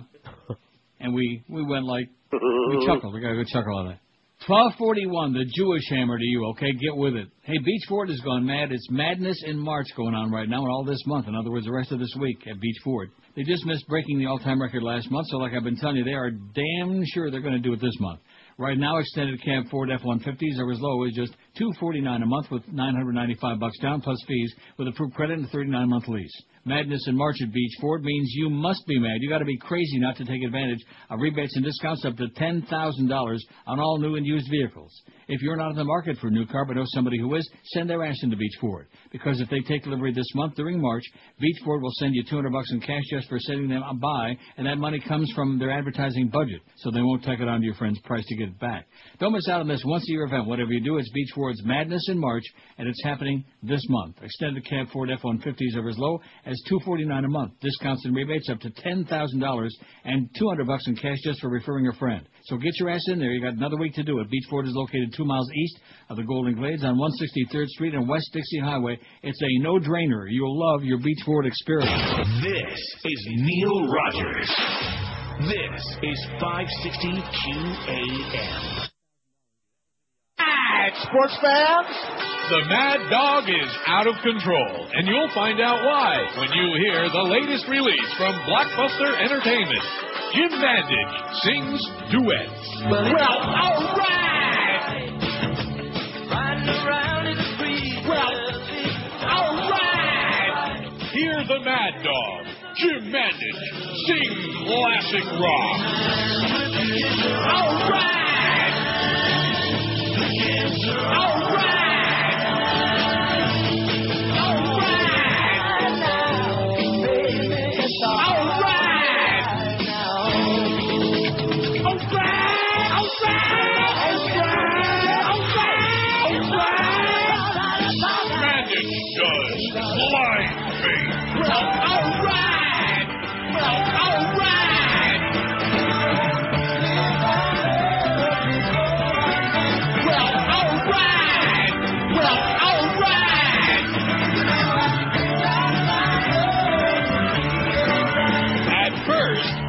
Said he felt a little bit foolish. Kind of like a eunuch in a whorehouse. But now he says, I like it.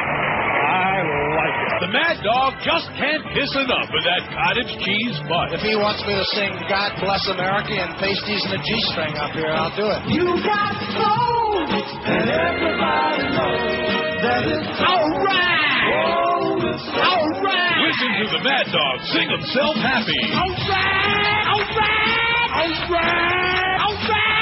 All right, baby. Jim Mandich sings duets. Available now at all Blockbuster stores. You know, I'm looking, um, googling this thing about most hated athletes, Yeah. and some of the names on here just uh, are shocking. I just, I don't even get it. Shocking because you never heard of them, or you can't no, believe they're hated. Just, I, I don't know. Let's see, Kurt Busch. Is he related to Chris Bush? Oh. Who the hell is Kurt Busch? I I think he's a NASCAR driver. I think. Uh, he dropped out of the. He won the 2004 Nextel Cup Series. Uh, I don't know. Well, that's you know, we're not going to put NASCAR people on there, are we? Last November, after being pulled over outside the Phoenix, he said to the officer, "Aren't you supposed to be directing traffic somewhere?" He's a jackass, but nobody ever heard him. I mean, there's several people on here that just. Oh, look at who's number two on this list. Number one is Terrell Owens, and number two. How, how many guesses do you need, Josh? BB are the initials. Barry well, Bonds. okay, you know. Ten most Bro- broiled in butter. Yeah, broiled in butter, like like shrooms. Bobby Bonds. Bobby Bonds. Now nobody did like Bobby Bonds. I know, Bobby Bonds I know. was good. He's a good ball player. Now he wasn't the greatest player of all time. No, he That wasn't. certainly that distinction would be Smokey Burgess. Now, like Lleyton Hewitt is on here. I like Lleyton Hewitt only because he looks good. But I mean, who who the hell even knows who that is? Do you know who that is? No, I heard a Leighton homosexual, but not him. You heard of Foster Hewitt and Bill Hewitt. Lleyton Hewitt's a tennis player. You never heard of him? He's from down under. No. I've heard, but what's the reason for that? Oh, I don't. I, I mean, if you want, I'll read these, but I'm not. I don't want to read on the air. Tom Jicha will get upset. Uh, so, but I'm, I'm, only picking and choosing. For example, like uh, Ray Lewis, and it says next to his name, criminal. yeah, Phil Mickelson. I mean, if we're going to put Tiger Woods on there for, uh, did we? We never put Tiger Woods on there today, did we? Why would because we he's not a baseball. We're not doing athletes. We're doing. Ba- oh, I see. Yeah, come on now. Sorry, I almost got talked into that. Uh, Ricky Williams was on one of the lists, so I put him on there, even though he won't do well in South Florida because, again, he's considered, you know, the firm-running phony crowd. Although most of us aren't Dolphin fans anyway. Michael Irvin, that's the uh, can't take the scum, uh, you, UM out of scum. Oh, how about uh, how about Keyshawn Johnson? Keyshawn, despised by all. Like, what kind of a name is that anyway? Keyshawn Johnson. I just these names just send me right to the bowl. Maybe that's why George was running this morning. Maybe he had to do a Keyshawn. Hey, I just did an encore during that last break. No, get out of here! An encore That's right. performance. That's right. Standing ovation too. And I heard it was an open house. now here's a good idea. This this might brighten your day, George. Here's an idea for you. All right. A Muslim couple in New Delhi, India, have been told by local Islamic leaders they must separate after the husband divorced his wife in his sleep. Sohila Ansari told friends that her husband Aftab. Wait a minute. Wait a minute. All right, I got my pen. How did this? Uh, Her how did this husband. as soon as I saw this story, I knew who I thought of. Her husband Aftab had uttered the word talak or divorce three times in his sleep. Talak? Uh, talak. T A L A Q. T A. Okay. According- I don't want to spell it wrong. T L A Q. According to a report published in newspapers today. Yeah, I know you like it a lot. When What's- local what's not got will you listen to this? When local Islamic leaders got to hear, they said Aftab's words constitute a divorce under an Islamic procedure known as triple talak. See, it takes three talaks. The couple, the couple married for 11 years with three children were told they had a split.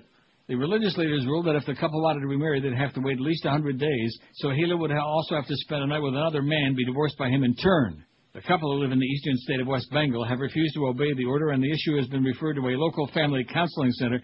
India's minority Muslim population is governed by Islamic personal laws on issues such as marriage, divorce, and property inheritance. This is a totally unnecessary controversy, and the local community leaders or whosoever said are totally ignorant of Islamic law, said Zafarul Islam Khan, an Islamic scholar, editor of the Milli Gazette, a popular Muslim newspaper. I thought my mother wrote that, the Milli Gazette. The law clearly says any action under compulsion or in a state of intoxication has no effect. The case of someone uttering something while asleep falls under this category will have no impact whatsoever, Consul wrote. Well, you give it a try. It can't hurt. What if you're sober, conscious, and standing on the roof of your Yeah, house? Yeah, and you're, you're awake and screaming it outside the front door. Talak, make sure everybody in the hood hears it. In fact, I'd say go to my house and stand in the front door and hear it and chase away those neighbors with their crazy uh, Jesus books. Go away and stop polluting my doorstep with your garbage, okay? You crazy people, you. God. 1,021 out- votes on the poll, and Barry Bonds is much closer to the bottom than the top. That's the bad news for Josh. Well, they don't know nothing. No, just they just don't agree. They they could all be wrong. And they could are. be. All right. Well, there you go. They're all wrong. all right. Just like George Bush says, the rest of the world is out of step. I'm I'm the man. I'm the man. That's right. Fool me once. Researchers say they've created cloned piglets that are rich in omega-3 fatty acids and oil that is prized as being beneficial to the heart. Oh, look at that poor little pig sitting on top of its pen at a farm. Well, those aren't the ugliest animals, you know what? What, pigs? God, pigs. Yeah, have you seen a platypus? I mean, well, no, but I mean, even like other other animals that aren't very attractive to. Well, I guess a hippo ain't uh, all that. Yeah? Ri- rhinoceroses? Well, yeah, little rhinos are probably pretty Have you seen anteaters lately? Omega three, yeah, I've seen one in a movie. Omega three is mostly found in fish, but this supply is threatened by over trawling and clouded by worries about mercury pollution, which accumulates in fish livers. Oh God. A team led by Yifan Dai of the University of Pittsburgh School of Medicine transferred into fetal pig cells a gene called FAT1 that have been identified in a well-studied lab animal, a tiny worm known as uh, something uh, something. Ca- Canohora elegans. Canohora. Can what? Fat one converts the abundant but less desirable omega-6 fatty acids into the coveted omega-3. The nucleus of pig eggs was then removed and substituted with the nucleus from these engineered cells following the now classic method of animal cloning that began with Dolly in 96 and Louis Armstrong, with that hanky wiping the sweat off his fat face. The research's prime aim is to gain a better understanding of cardiac function, where hog and human are strikingly similar. Do you know that? Well, I guess you've seen Yes. Fat Boy. I didn't know that. We would use these animals as a model to see what happens to heart health if we increase the omega-3 levels in the body. It could allow us to see how that helps cardiovascular function. The headline in the article says, "Eat bacon made from uh, uh, baby pig, cloned pigs." Well, maybe I'm going in the morning when I eat my bacon from now on, I'll have cloned pig bacon. How's that? Okay. Sounds like a deal to me. You have twice as much. Yeah, could just eat it by the, just shove it down my gullet. Five six seven oh five sixty pound five sixty on the Verizon and Cingular Wireless line. WQAM, hello. QAM. Oh, how silent. That pleasant. WQAM, hello. Yes, is this the Neil Rogers show? Yes, sir. Uh, I just turned on and I heard uh, a story about something. I would like to make a comment on it. Well, a story about what? He just mentioned something about uh, how some uh, somebody in India divorced a Talak, talak, talak. Talak, I'm right. divorcing Oh, you said it three call. times. Yeah, that's why I'm officially divorced from this call. Well, he wanted to tell Neil something. Neil's busy. Five six seven oh five sixty. It's the time we only, you know, Thomas had a dynamite audience Friday night, one o'clock in the morning, because if he really did go into that tirade, which who the hell knows, because it's just a fax, but I do believe it. Uh, you know, you'd have thought there would be like, especially since it was about me and then connected with this show, you know, Mm-hmm. there'd be something. So evidently, Tommy, one of us didn't have any audience. Okay, now could be us, it's possible, or Tom. WQAM, hello. QAM. Oh, can you uh, Hello. add Cal Ripken Jr. to the poll? Cal Ripken Jr. Oh, nobody don't like Cal. Oh, for the best. Oh, yeah, let's put him on today's poll. See, now it's confusing me. Cal Ripken Jr. What's not to like? Right? He played in 75 million straight games. Right? He broke Lou Gehrig's record. Yeah, but we're not. I mean, come on. What? We, you know, we can't put him against the guys that are on the poll here. You don't want to put Cal Ripken Jr. on there? Why not? I bet you he gets a couple of votes. I bet you that old. Well, toad, that's because uh, people don't know anything. But I mean, come on. Well, put him on there, please. See, now, now all of a sudden you're getting surly because of your uh, boyfriend's uh, problems there, because of his roid problems. Are, are you honestly going to I tell me that understand what Cal it's all about. Ripken That- Jr. was that as good same as thing happened in any of these guys on the Mountain, too. poll His here? boyfriend got roids and uh, created a real uh, This problem. is Neil Rogers. This is What are you gonna do about it? You failed. Now, this is Scott Burrell. And when I'm up in Boca Chica slapping old women with painted lips around the pool, I listen to the Neil Rogers 1 to 2 hour. Yeah, I mean, I listen to the Neil Rogers Fair and Balance 1 to 2 hour. Whoa, whoa, whoa, whoa, whoa. My driver's license photograph might not really look like crap. Under my eyes get half closed. And what the hell's hanging out my nose? My head is tilted towards the floor. Don't even have the haircut anymore. When the cops pull me over, I'm sunk. Cause in the picture I look like I'm drunk. When you get your license renewed, you You try to look good, but you get screwed. There's just a lady at the DMV.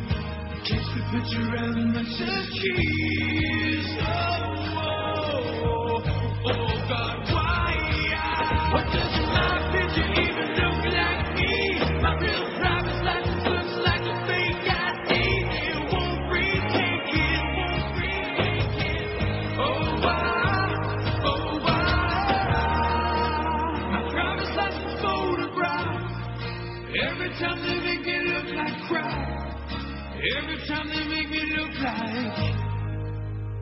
crap.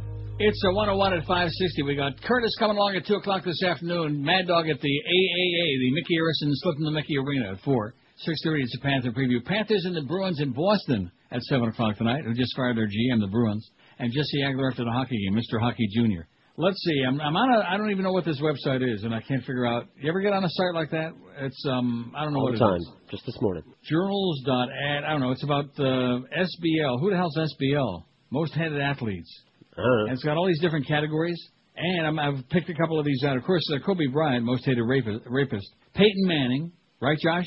Uh, not that I know of, but okay. I hate him. Roger Clemens, fat, big mouth, obnoxious, retired 400 times. Uh, some of the interesting ones here, like NCAA. and I'm not, we're not putting these on tomorrow, but three most hated figures in NCAA football: Steve Spurrier, number one; Bobby Bowden, number two; and Phil Fulmer, number three. I don't know who Phil Fulmer is. Who's that?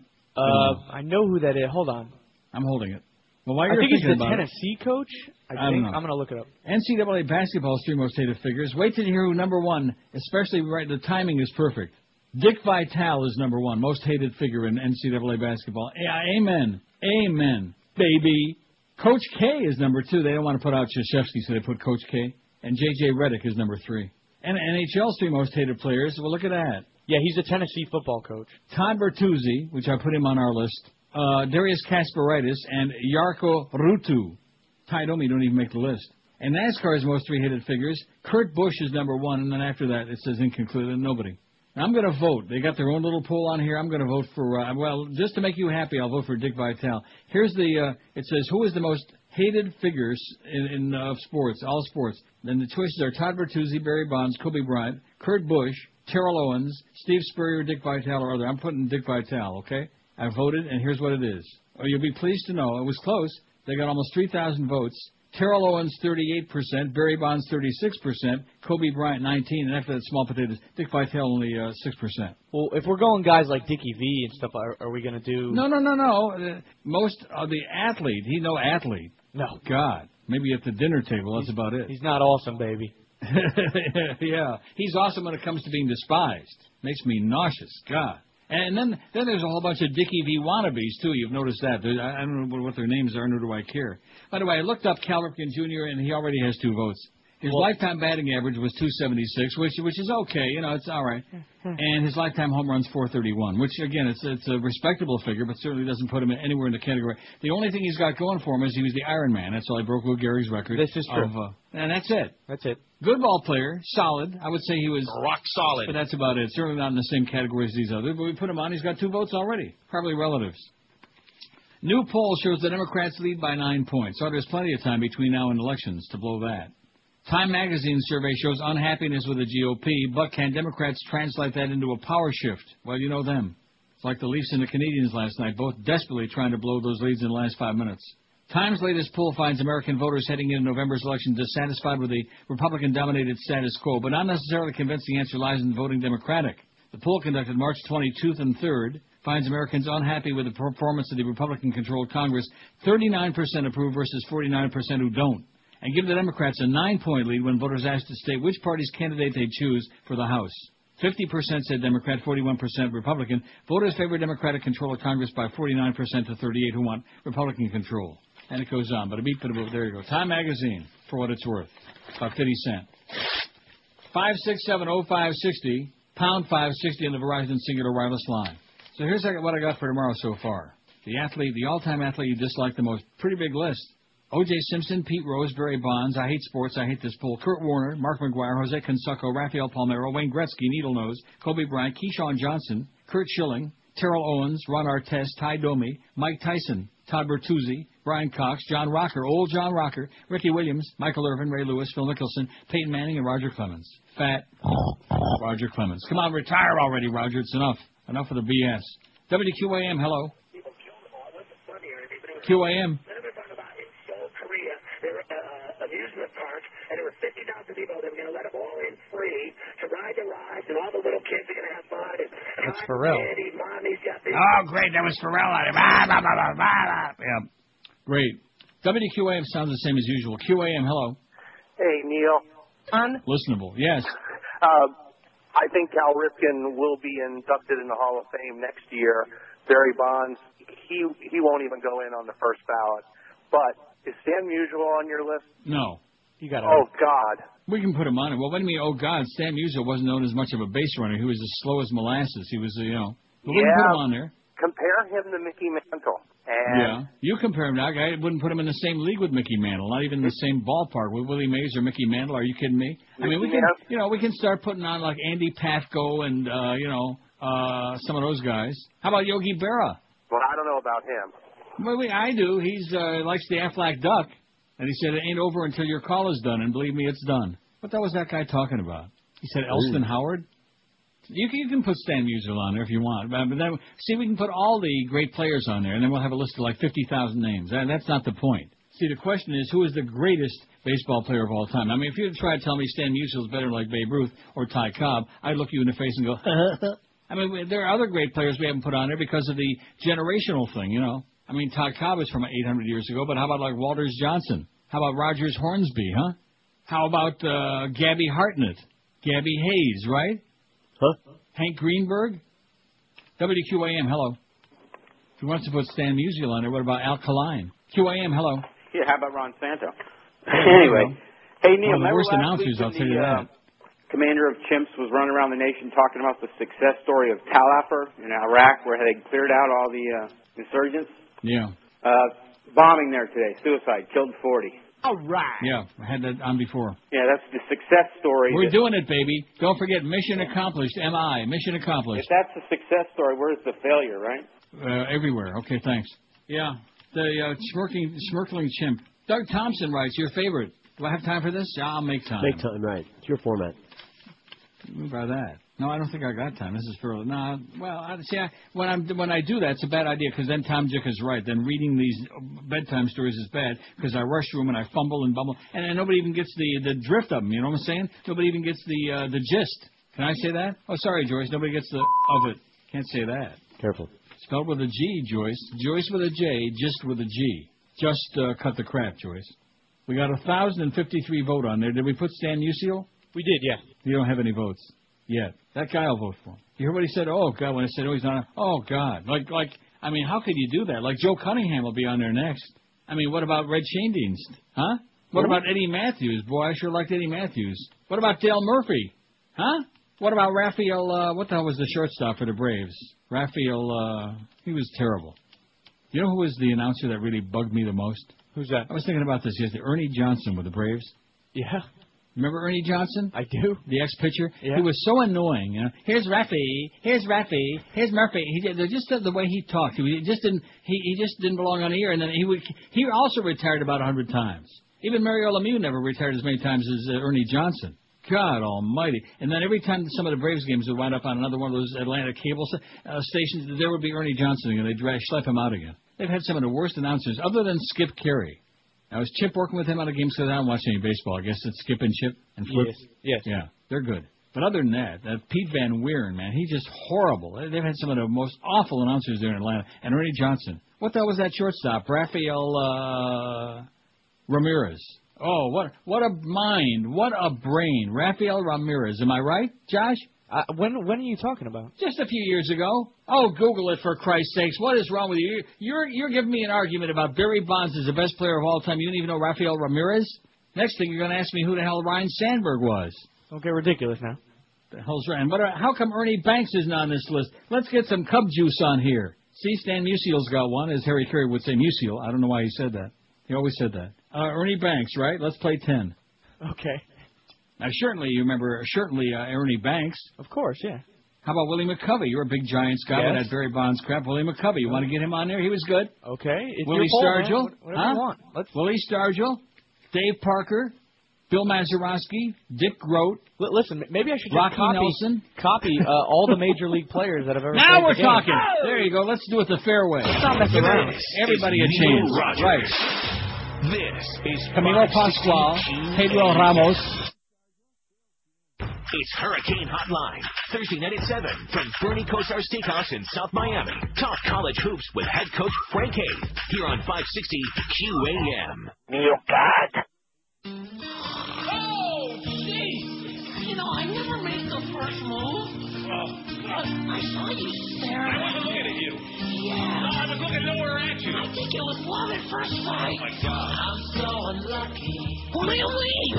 I met a girl. Hi, I'm Wanda. She had a goiter. I gave her a name too. She named Earl. and her legs were full of hair. And all her teeth were black.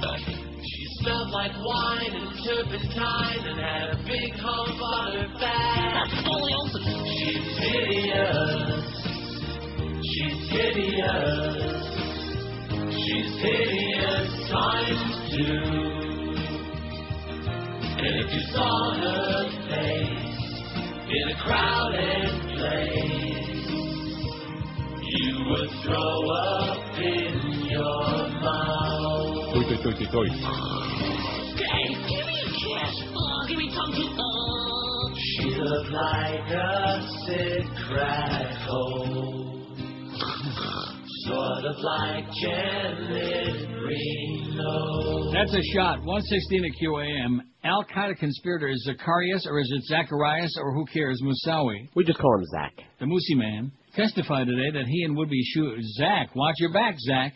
Testified today that he and would-be shoe bomber Richard Reid were supposed to hijack a fifth airplane on September 11th and fly it into the White House.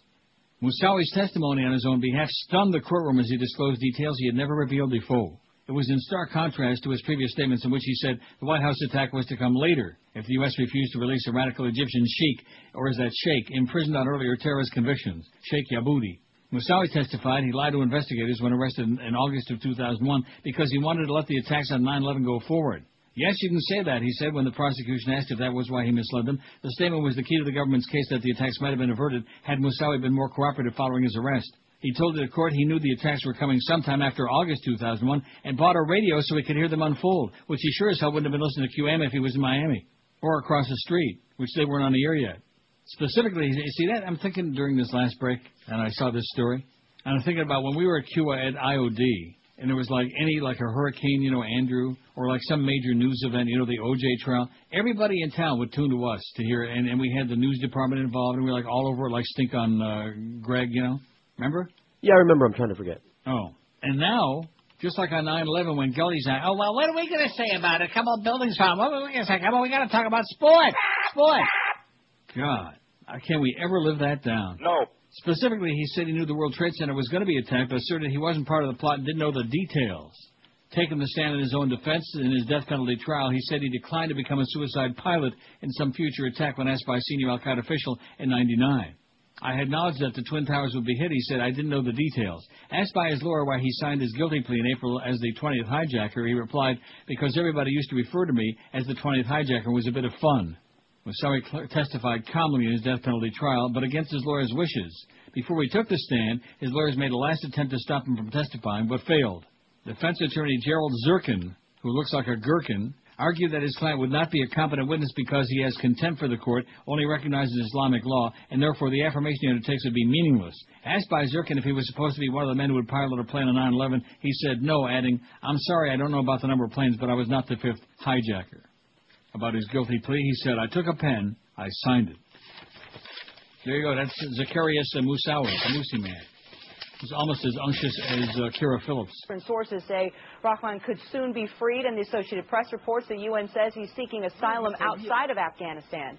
That's not sitting well on the home front, though, even after the Taliban becoming Christian, renouncing Islam is a capital offense under Afghanistan's Islamic laws. Rahman's cause triggered outrage in the outside world. Death to the Christian!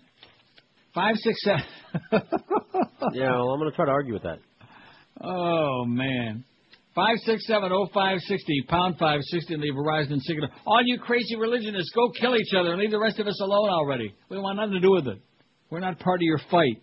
Thousand and seventy five votes. The greatest baseball player of all time. And isn't this appropriate? Appropriate now the baseball season's going to be starting any moment now. What's opening day, Josh? April third. Yeah, I mean the Marlins don't start the season on the road. They're they come home. Yeah, but the good news, I told George, were you in there when I was telling George this this morning about the schedule? I never know when you're in there. You're always very sneaky and quiet. He's in and out. That's me. I'm sneaky. Anyway, April 12th, which uh, that's a Wednesday, not that far away either. At 105, the Padres are in for two afternoon games, 12th and 13th, 105 both days. Yeah, And which the is their first which is their first home series. Oh, and the 19th, the following Wednesday, the Reds game, which I'm sure must be in Cincinnati, 12:35 p.m. That sounds like a noon uh, exit for us on that day. This is good. See, I spent my time since they haven't bothered giving me the uh, oh, the, the schedule yet. I spent a little bit of time, about five minutes yesterday, researching the April. So there's three days in April that we get like an early exit. To which we say, not that we don't want to do our uh, part and do our duty, but you know, anytime But we, we get a chance to get out early, you know, that's right. Like for example, Hank's going off to Vegas. So You don't see him on the schedule on Thursday or Friday, or you know what I'm saying. And then Mhm. two to four on Thursday and Friday, I'm seeing Here's a guy. and I want to kill myself. I just want to impale myself on a sharp object till I keep in mind what you said and then just forget about it. Yeah. It's the, it's, it's the only means of surviving. Forget That's about it. That's right. See, even he knows. Don't get any on you. Ooh. Doug Thompson, Capitol Hill Blue, says just a little old-fashioned karma coming around.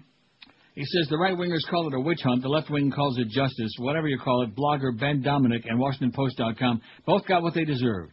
You have to wonder what the suits at WashingtonPost.com were smoking when they decided to create a right-wing blog called Red America and then hire a 24-year-old wannabe book editor who brags about not being a journalist to write it. That was a shallow move by so-called journalistic entity. Domenech's short-lived tenure at the Post website came to an embarrassing end Friday when he resigned after the blogging community uncovered multiple cases of plagiarism by the youngster who works as an editor at the ultra-right-wing Re- Regnery Press. Resigned, as Washington speak, for fired it. I want to apologize to National Review Online, my friends and colleagues here at Red State, and to any others that have been affected over the past few days, Domenech wrote Friday under his pen name, Augustine, on the Red State uh, website, the right-wing uh, web diatribe he helped to start. I also want to apologize to my previous editors and writers whose work I used inappropriately and without attribution. There's no excuse for this, nor is there any excuse for any obfuscation in my earlier statement. Obfuscation, Domenech speak, for I got caught and tried to weasel my way out of it. Didn't work, now he tries contrition a little bit too late. The apologists at Red State say Domenech will take some needed time off from the website. That's their doublespeak for banishment. Our critics can raise their glasses and toast to what they think is success, tearing down a flawed conservative, the Red State Masters posted Friday, but therein lies their greatest weakness. Destroying a conservative is not to destroy conservatism. And while they put all their energy and venom into this campaign, it's worth remembering that for all the noise, they have yet to present a real alternative to an America that rests on the foundation of freedom, free markets, and family. Against that, the only answer they have is yet another personal attack. Oh, the hypocrisy of politics. It's a personal attack when the other side does it. Red State, like most partisan blogs on both sides of the political fence, exists primarily to attack the other side. Most of them, conservative or liberal, are too busy bashing each other to offer any real alternatives. Red State is where Domenech called Coretta Scott King, the late wife of civil rights legend Dr. Martin Luther King, a communist. He later called the claim a joke, but I've learned after too many years of dealing with the right wing that most of them lack a sense of humor. Domenech also claimed to use material originally written by author P.J. O'Rourke with O'Rourke's knowledge and permission. That came as quite a shock to O'Rourke, who told the New York Times he's never heard of Domenech and didn't remember ever meeting him. I wouldn't want to swear in a court of law that I never met the guy O'Rourke told the Times, but I sure didn't give him permission to use my words under his byline, no. In Arlington, the suits at WashingtonPost.com scrambled to come up with a plausible sounding explanation for their screw up, while some of their own applauded the demise of Ben Domenech. Excuse me if I shed no tears over the elimination in the first round, indeed practically at the opening tip-off of the new social conservative blog, Red America, written by this cat who claims his name is Ben Domenech, writes post-blogger Joel Achenbach. I guess to be a blogger with a poster name has to end in CH. Apparently he saves Okay. time on writing by using words right off the shelf. Why produce customized writing when there's so many perfectly good words already crafted? Domenech is supposedly 24, but I'm betting right here and now that he's a junior in high school, Achenbach continues. All this under investigation. His blog, Red America, didn't contain anything that would make someone think he was the second coming of William F. Buckley. Indeed, this whole affair seems like a spoof, a prank, to make all the real, authentic, rock, rock-ribbed, hard-headed, if perhaps slightly lizard-hearted conservatives look bad. But of course, they say that about the entire last five years of the American government. During an online chat session Friday, post-humor columnist Gene Weingarten observed, journalism is journalism when you need people to have an idea what they're doing, even if they're just fulminating on the web. Amen, but the message is lost with the bosses at WashingtonPost.com. In the past 24 hours, we learned of allegations that Ben Domenech plagiarized material that appeared under his byline in various publications prior to WashingtonPost.com contracting with him to write a blog that launched Tuesday. WashingtonPost.com executive editor Jim Brady wrote on the Red America blog Friday. An investigation of those allegations was ongoing, and in the interim, Domenech has resigned effective immediately. Brady continued, When we hired Domenech, we weren't aware of any allegations that he had plagiarized any of his past writings. In any cases where allegations such as these are made, we'll continue to investigate those charges thoroughly in order to maintain our journalistic integrity. Sorry, but the Post journalistic integrity went out the window when they, one, decided the website needed a right-wing blog, and two, hired an amateur to write it. It was a stupid move, and the Post deserves all the shame that comes from such incredible stupidity. And people like them can't afford to be made to look stupid or ridiculous. That's what Marlon Brando said. All the time, I heard. Yeah. Now, who was it that said that? Can't Jack afford to be made to look. Oh, that was Jack Woltz said in The Godfather. Let me tell you said something. that to Tom Hagen just before he went to Horseheads, New York. I'll tell you one thing: if there are any people alive who haven't seen The Godfather, we don't want to talk to you. We don't That's want right. to know you. That's right. We don't want to see you. It's like a we don't want to hear from touchstone. Right? It's like a checkpoint. Right. If you haven't gone that And- far, and we don't it's, want It's to like yeah, go taking somebody's pulse. Right. Oh, you didn't see The Godfather? Oh, you're a dead man. You got no pulse. Get away from me. You're unclean. Fact. 26 past 1 at 560 WQAM. According to a recent survey, Americans keep their mattresses for 10.2 years. That's like keeping a car for 100,000 miles. If your mattress is 5 to 10 years old, it's probably not performing like it used to do. You need to call 1-800-MATTRESS, the number for our friends at Dial Mattress, ranked number one for customer satisfaction, so there's no risk. Order a mattress from the expert bedding consultants at Dial Mattress and try it out. If you don't like it, just call them back at 1-800-MATTRESS, and they'll replace it to your uh, total satisfaction. Your total satisfaction. Once you buy from 1-800-Mattress, I guarantee you, you'll never go back to a showroom again. It's so easy. With that one easy call, 1-800-Mattress, you pick out the two-hour window you want them to show up at your house with delivery. They show up on time. Take away the crappy old soiled bedding. They go, eh, and you're on the way to a great night's sleep for years to come. When you call Dial Mattress, you get no nonsense, no runarounds, no showroom shenanigans, just factory direct prices on the best brands you know, trust, and love like Sealy, Serta, Simmons, King Coil, Tempur-Pedic, Stearns and Foster Hewitt, and right now, Dial Mattress offers you no payments or interest for 12 months. What's not to like? Call 1-800-Mattress or log on to their website, mattress.com, for the best sleep you've had in a long time, maybe the best ever. 1-800-M-A-T-T-R-E-S. E Leave off the last S because it stands for savings. This is Neil Rogers. This is 560 QAM. Neil God. First you get down on your knees, fiddle with your rosaries, bow your head with great respect and genuflect, genuflect, genuflect. Do whatever steps you want if you have cleared them with the pontiff. Everybody say his own Kyrie eleison, doing the Vatican Get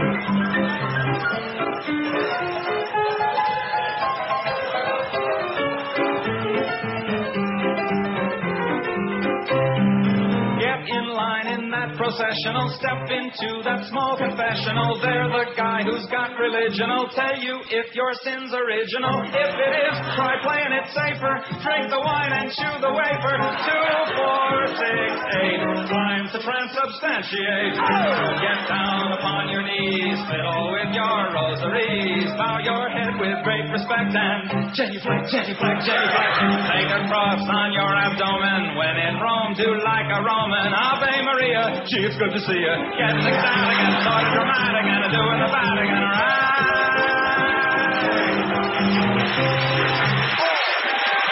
I'll say a prayer for all of you. 2702 at QAM. So anyway, GQ has got their list of the top 10 most hated And guess whose picture is here, Josh? Evidently, even though he didn't win their pool, I don't understand that. And he looks like he's sucking on a quince. Got an SF cap on his head. Oh. Couldn't be Barry Bonds, could it? Of course it is. But he didn't win. Number 10, Ley- Lleyton Hewitt. He's even booed in his own native Australia. Well, I put him on our poll? Just, you know, we don't want to be left out. A.J. Pierzynski, he kneed his father in the balls. Who the hell is A.J. Pierzynski? He is a catcher. He is? Yes.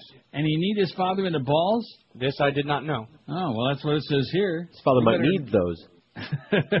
AJ, I'm going to put it on here. I mean, a guy who You needs spell that right? daddy and Oh, you got it right there. what? Nothing. What? I said you're going to spell that right, and I said, oh, you got Yeah, it right because there. I'm going through. I'm copying it right off here. Phil Mickelson. Other pros think uh, his image is all phony, but it, it, working with most people. Bonzi Wells acts like a virus on and off the court. I don't know who that is. He plays uh, for Tennis, obviously. No, he's a basketball player. Oh, Bonzi Wells. Correct. I don't know who that is. Michael Iaconelli, America's biggest. Ba- oh, I see. He's a fisherman, so it says bass hole. oh, we can actually say that. Oh, I like that. I might pick up on that. You bass hole. That's excellent. But we're not we're not putting no fisherman on here. Kobe Bryant, selfish, broke up a potential dynasty. Did I mention selfish? It says for Curt Schilling, very full of himself. Some Diamondbacks actually think that he doctored that uh, famous bloody sock. Bloody sock. You know what was that? When he pitched in the World Series, they kept He showing had a bloody sock. Oh, I missed that. Thank God. Kurt Busch, number three, criticizes teammates and thinks he's above, like above everyone else. Kurt Busch. Two, Barry Bonds. Have you heard any good things about Barry Bonds from teammates? Has the world's biggest chip on his shoulder, it says. And number one, Terrell Owens. Do I even need to begin? It says. So there you go, a one and a two. I don't think you you have to worry about it because with T.O. on there, and also of course with O.J., who's not in here because uh, you know he hasn't played in a long, long time. Plus, these people are probably intimidated. City Hall banishes the Easter Bunny. The Easter Bunny's become a human rights issue in Minnesota, at least according to the St. Paul City Council.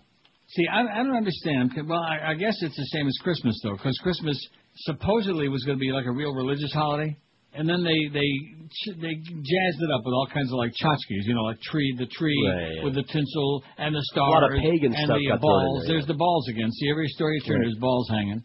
Yeah, and the same with Easter. Mm-hmm. I mean, this is this is Jesus getting uh, uh, coming back, isn't it? Or is Right. it when he's crucified? I forget. Well, he gets bo- well, crucified and then he comes back shortly right. thereafter. Right. I get my crucifixes uh, got crucified on. Friday, comes back on Sunday, which doesn't sound like three days to me. Well, what, what what do the I hell was he doing on Shabbos?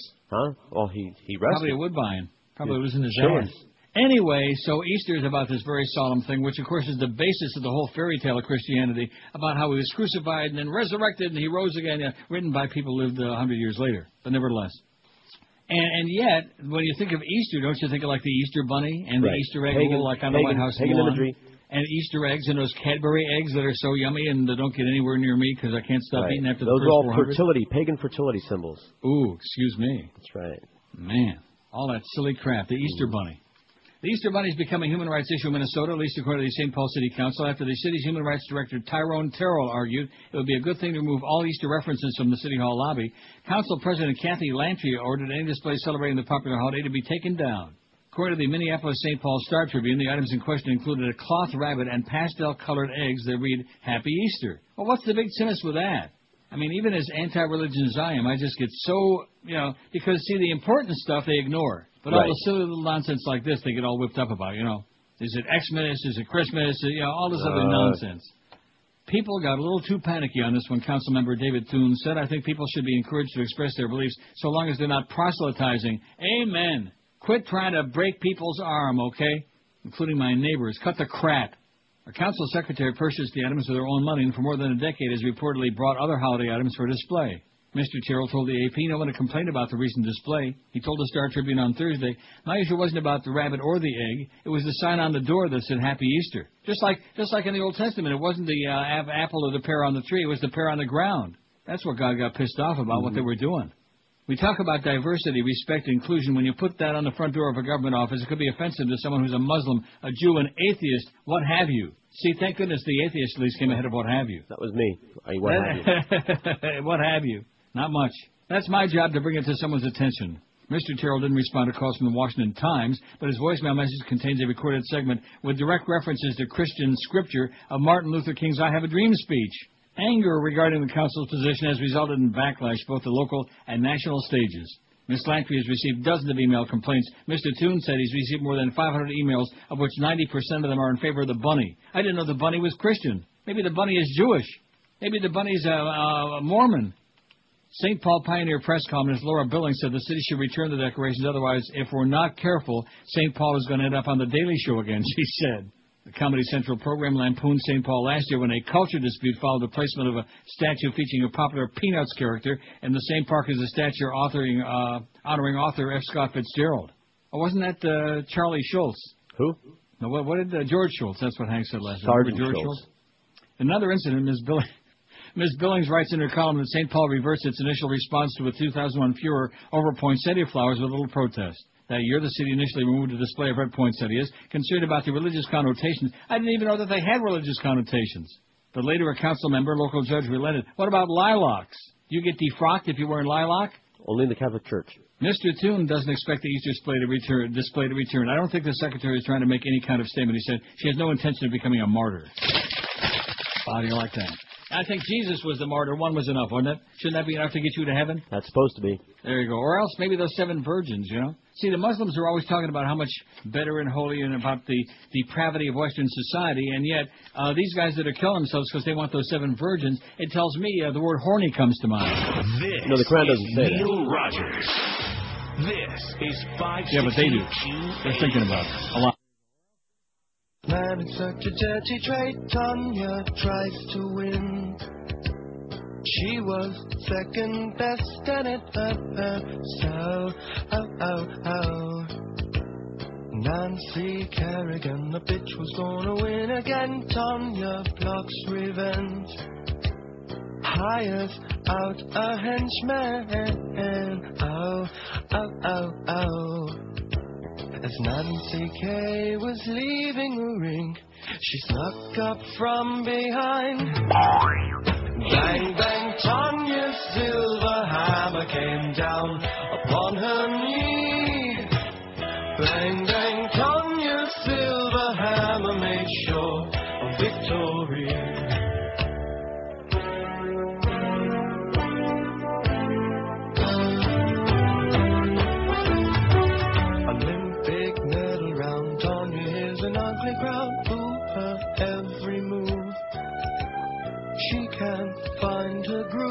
off balance.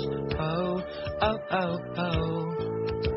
She forgoes her plan, makes her way into the stand, murder on her mind. She has never minded a challenge. Oh, oh, oh, oh. The crowd they make a break for the door, but it's too late to run. Bang, bang, Tanya's silver hammer just smashing in their heads. She would not leave Lil Hammer till everyone was dead.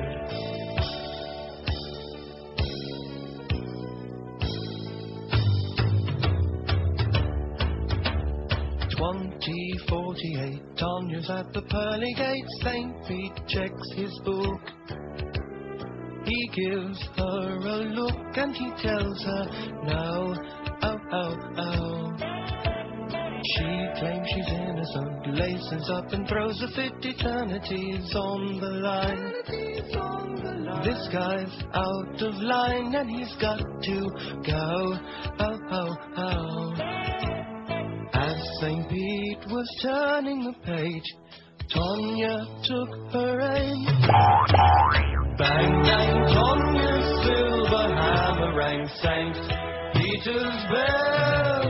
But skates can kill no saints in heaven, and she went straight to hell. All right. See, out of sight, out of mind. But I uh, looked on many of these lists, and there was Tonya Harding on there. How do you Who like could that? argue with that? What a Right. bitch. Huh? Right, and she turned into like a fat dykey looking thing. Well, good. See, that was the Lord uh, giving her what for. Speaking of the Lord, Decatur High School student Kurt Hughes wouldn't call himself religious. This is in Decatur, Georgia, of course. You know, Kansas and Georgia, two states in the Stone Age. hmm He's never even read the Bible. Well, like most people haven't read the Bible because if they That's did, they would Schmidt can it. That's right. Ain't even good to read on the crapper. That's good comedy. But he wouldn't mind taking a class on the Holy Text if it were offered at his high school in Decatur, Georgia. After all, you look at the Old Man and the Sea, King Arthur, even the Matrix, all have biblical allusions, the junior said. That's spelled with an A. I think Right. he needs an I. It'd be useful to know exactly what's in it. Isn't that what they say, an A for an I, eh? The Georgia legislature seems poised to endorse just such a course, though students in many states enroll in classes related to the Bible. Georgia will become the first to require its Department of Education to put in place a curriculum to teach the history and literature of the Bible. I'll teach it. The world would be such a better place if I would teach it. Schools would Mhm. use the book itself as the classroom textbook. Oh, cracker, please. Specifically, the bill would establish electives on both the New and Old Testaments. It has overwhelmingly passed both chambers, but needs a final vote on a minor House change. The vote may come today. If it passes, the state's Department of Education has a year to establish Bible elective courses in the curriculum. In the late 1700s, Congress thought enough of the Bible as a textbook that it printed 40,000 copies, but the bold effort in Georgia to use the Bible in today's secular curriculum may be about presenting it as a moral code, rather you know, like stoning your children to death, rather than Right. a foundation to better understand the biblical allusions in literature. Behind this is the tension around the country about how to about how to go about doing a Bible elective, and a lot is at stake," said Charles Haynes, director of the First Amendment Center in Arlington, Virginia. Oh, it just it don't end. They won't. No. They just won't stop. It'd be fun if they would teach it accurately with all the baby killing and the right, child rape. that's correct. You know. and all the begatting that was going on. Mm-hmm. Wedding, a we, weeping. Oh, I, I, I feel bad even reading this. Weeping Patti LaBelle says her show Beach was the worst ever. See, you did the right thing. You went and saw that Hasidic uh, That's right. Rhythm and blues diva Patti. You could have gone to Riviera Beach. No, no, thank you. Patti LaBelle struggled through a weekend show after taking the stage at midnight. At one point, sitting down and crying. There have been many a day on this show when I felt in the middle of the show like sitting down and crying. Believe me, I've never been this embarrassed in my life. LaBelle told the crowd Saturday at the Riviera Beach Jazz and Blues Festival. This sucks. It's the worst show I've ever done in my life. Well, at least she's honest. Yeah. Did she say why? Um, can I get through this, or do you want like uh, make a premature evaluation? Well, let's do both. As temperatures dipped in the low 50s, LaBelle explained that she's nearly 62, has diabetes and a heart murmur, and the cold weather just wasn't agreeing with her. She's an old bag. The Grammy, well, I got diabetes and I'm 63, so that's why the show today ain't so great, okay? I'm going to say that every day, just for Tom Jicha's sake, who hates this show now. And guess what, Tom? Your column sucks. The Grammy winning singer tried to belt out a few notes, then told fans huddled under blankets that she understood if they walked out on her. A steady stream of people left the show during her. Oh, you're bad.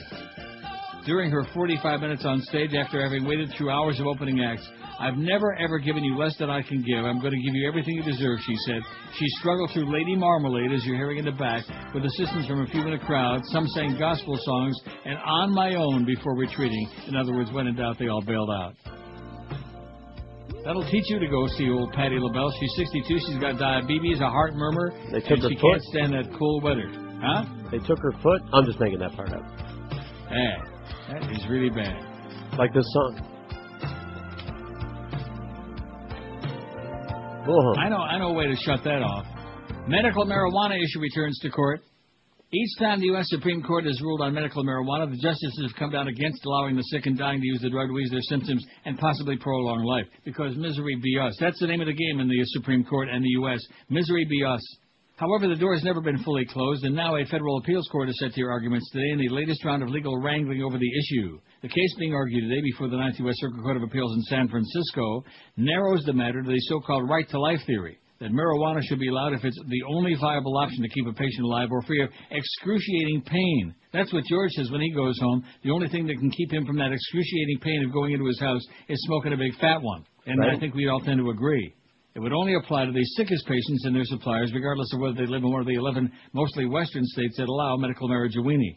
A victory would affect people who are very seriously ill, facing death or greater physical suffering, said Randy Barnett, a Boston University Law School professor working on the case. The case was brought by Angel Raich, a 40-year-old mother of two from Oakland, who suffers from scoliosis, a brain tumor, chronic nausea, and other minor ailments. oh, God. She's got psoriasis, baby. She uses marijuana every couple of hours to ease her pain and bolster her appetite. Well, I got the vapors.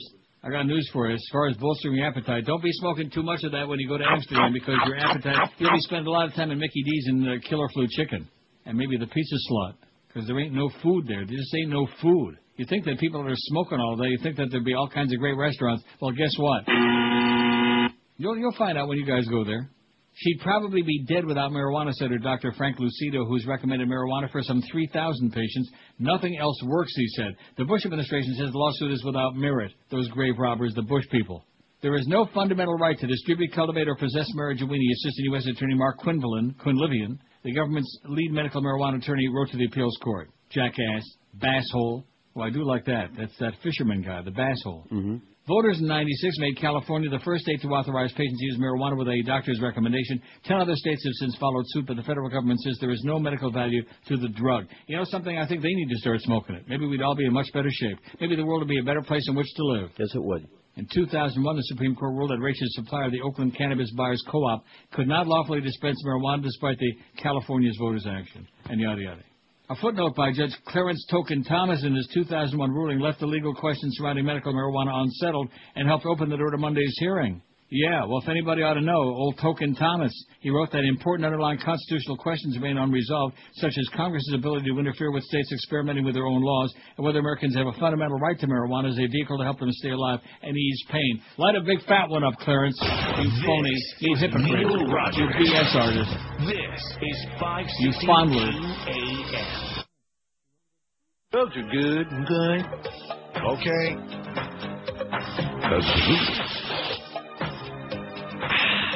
Okay.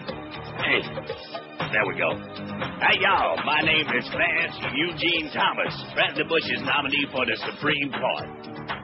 And you know, there's lots of people out there that think just cause I smoked a little marijuana when I was in college. Yeah, it wasn't nothing but a pen joint. Well, maybe a cigar side joint. I don't remember y'all. That they don't think I'm fit to be on the Supreme Court. Yeah, I got the munchies. Let's do this quick and get out of here. I want to set y'all straight. When I start reviewing the law, I don't just review the law. Hell, y'all. I be toking. And I toke it to the east, and I toke it to the west, and I toke it while I look up Sandra Day O'Connor's dress. I be toking. Let's go burn one, y'all. Yeah, let's go burn a few Jews is what he really means, okay, as he's got that twisted cross on his forehead. What a phony, man. What a Nazi. Anyway, 1,137 votes on the poll. Who is the greatest baseball player of all time? Ernie Banks finally got one, Josh, and uh, Cal Ripken Jr. has got five. That's terrible. What? Oh, that he got the votes? Yeah. Look, you could put anybody. You could put Ish Kabibble on there, you get a vote. You put Phil Rizzuto on there, you get a vote. Am I right? The Yeah, Scuda. you're right. Put Jim Breidwieser on there. Put Darren Daulton on there. At least he married some hot chick there for a while, anyway. Who was he married to?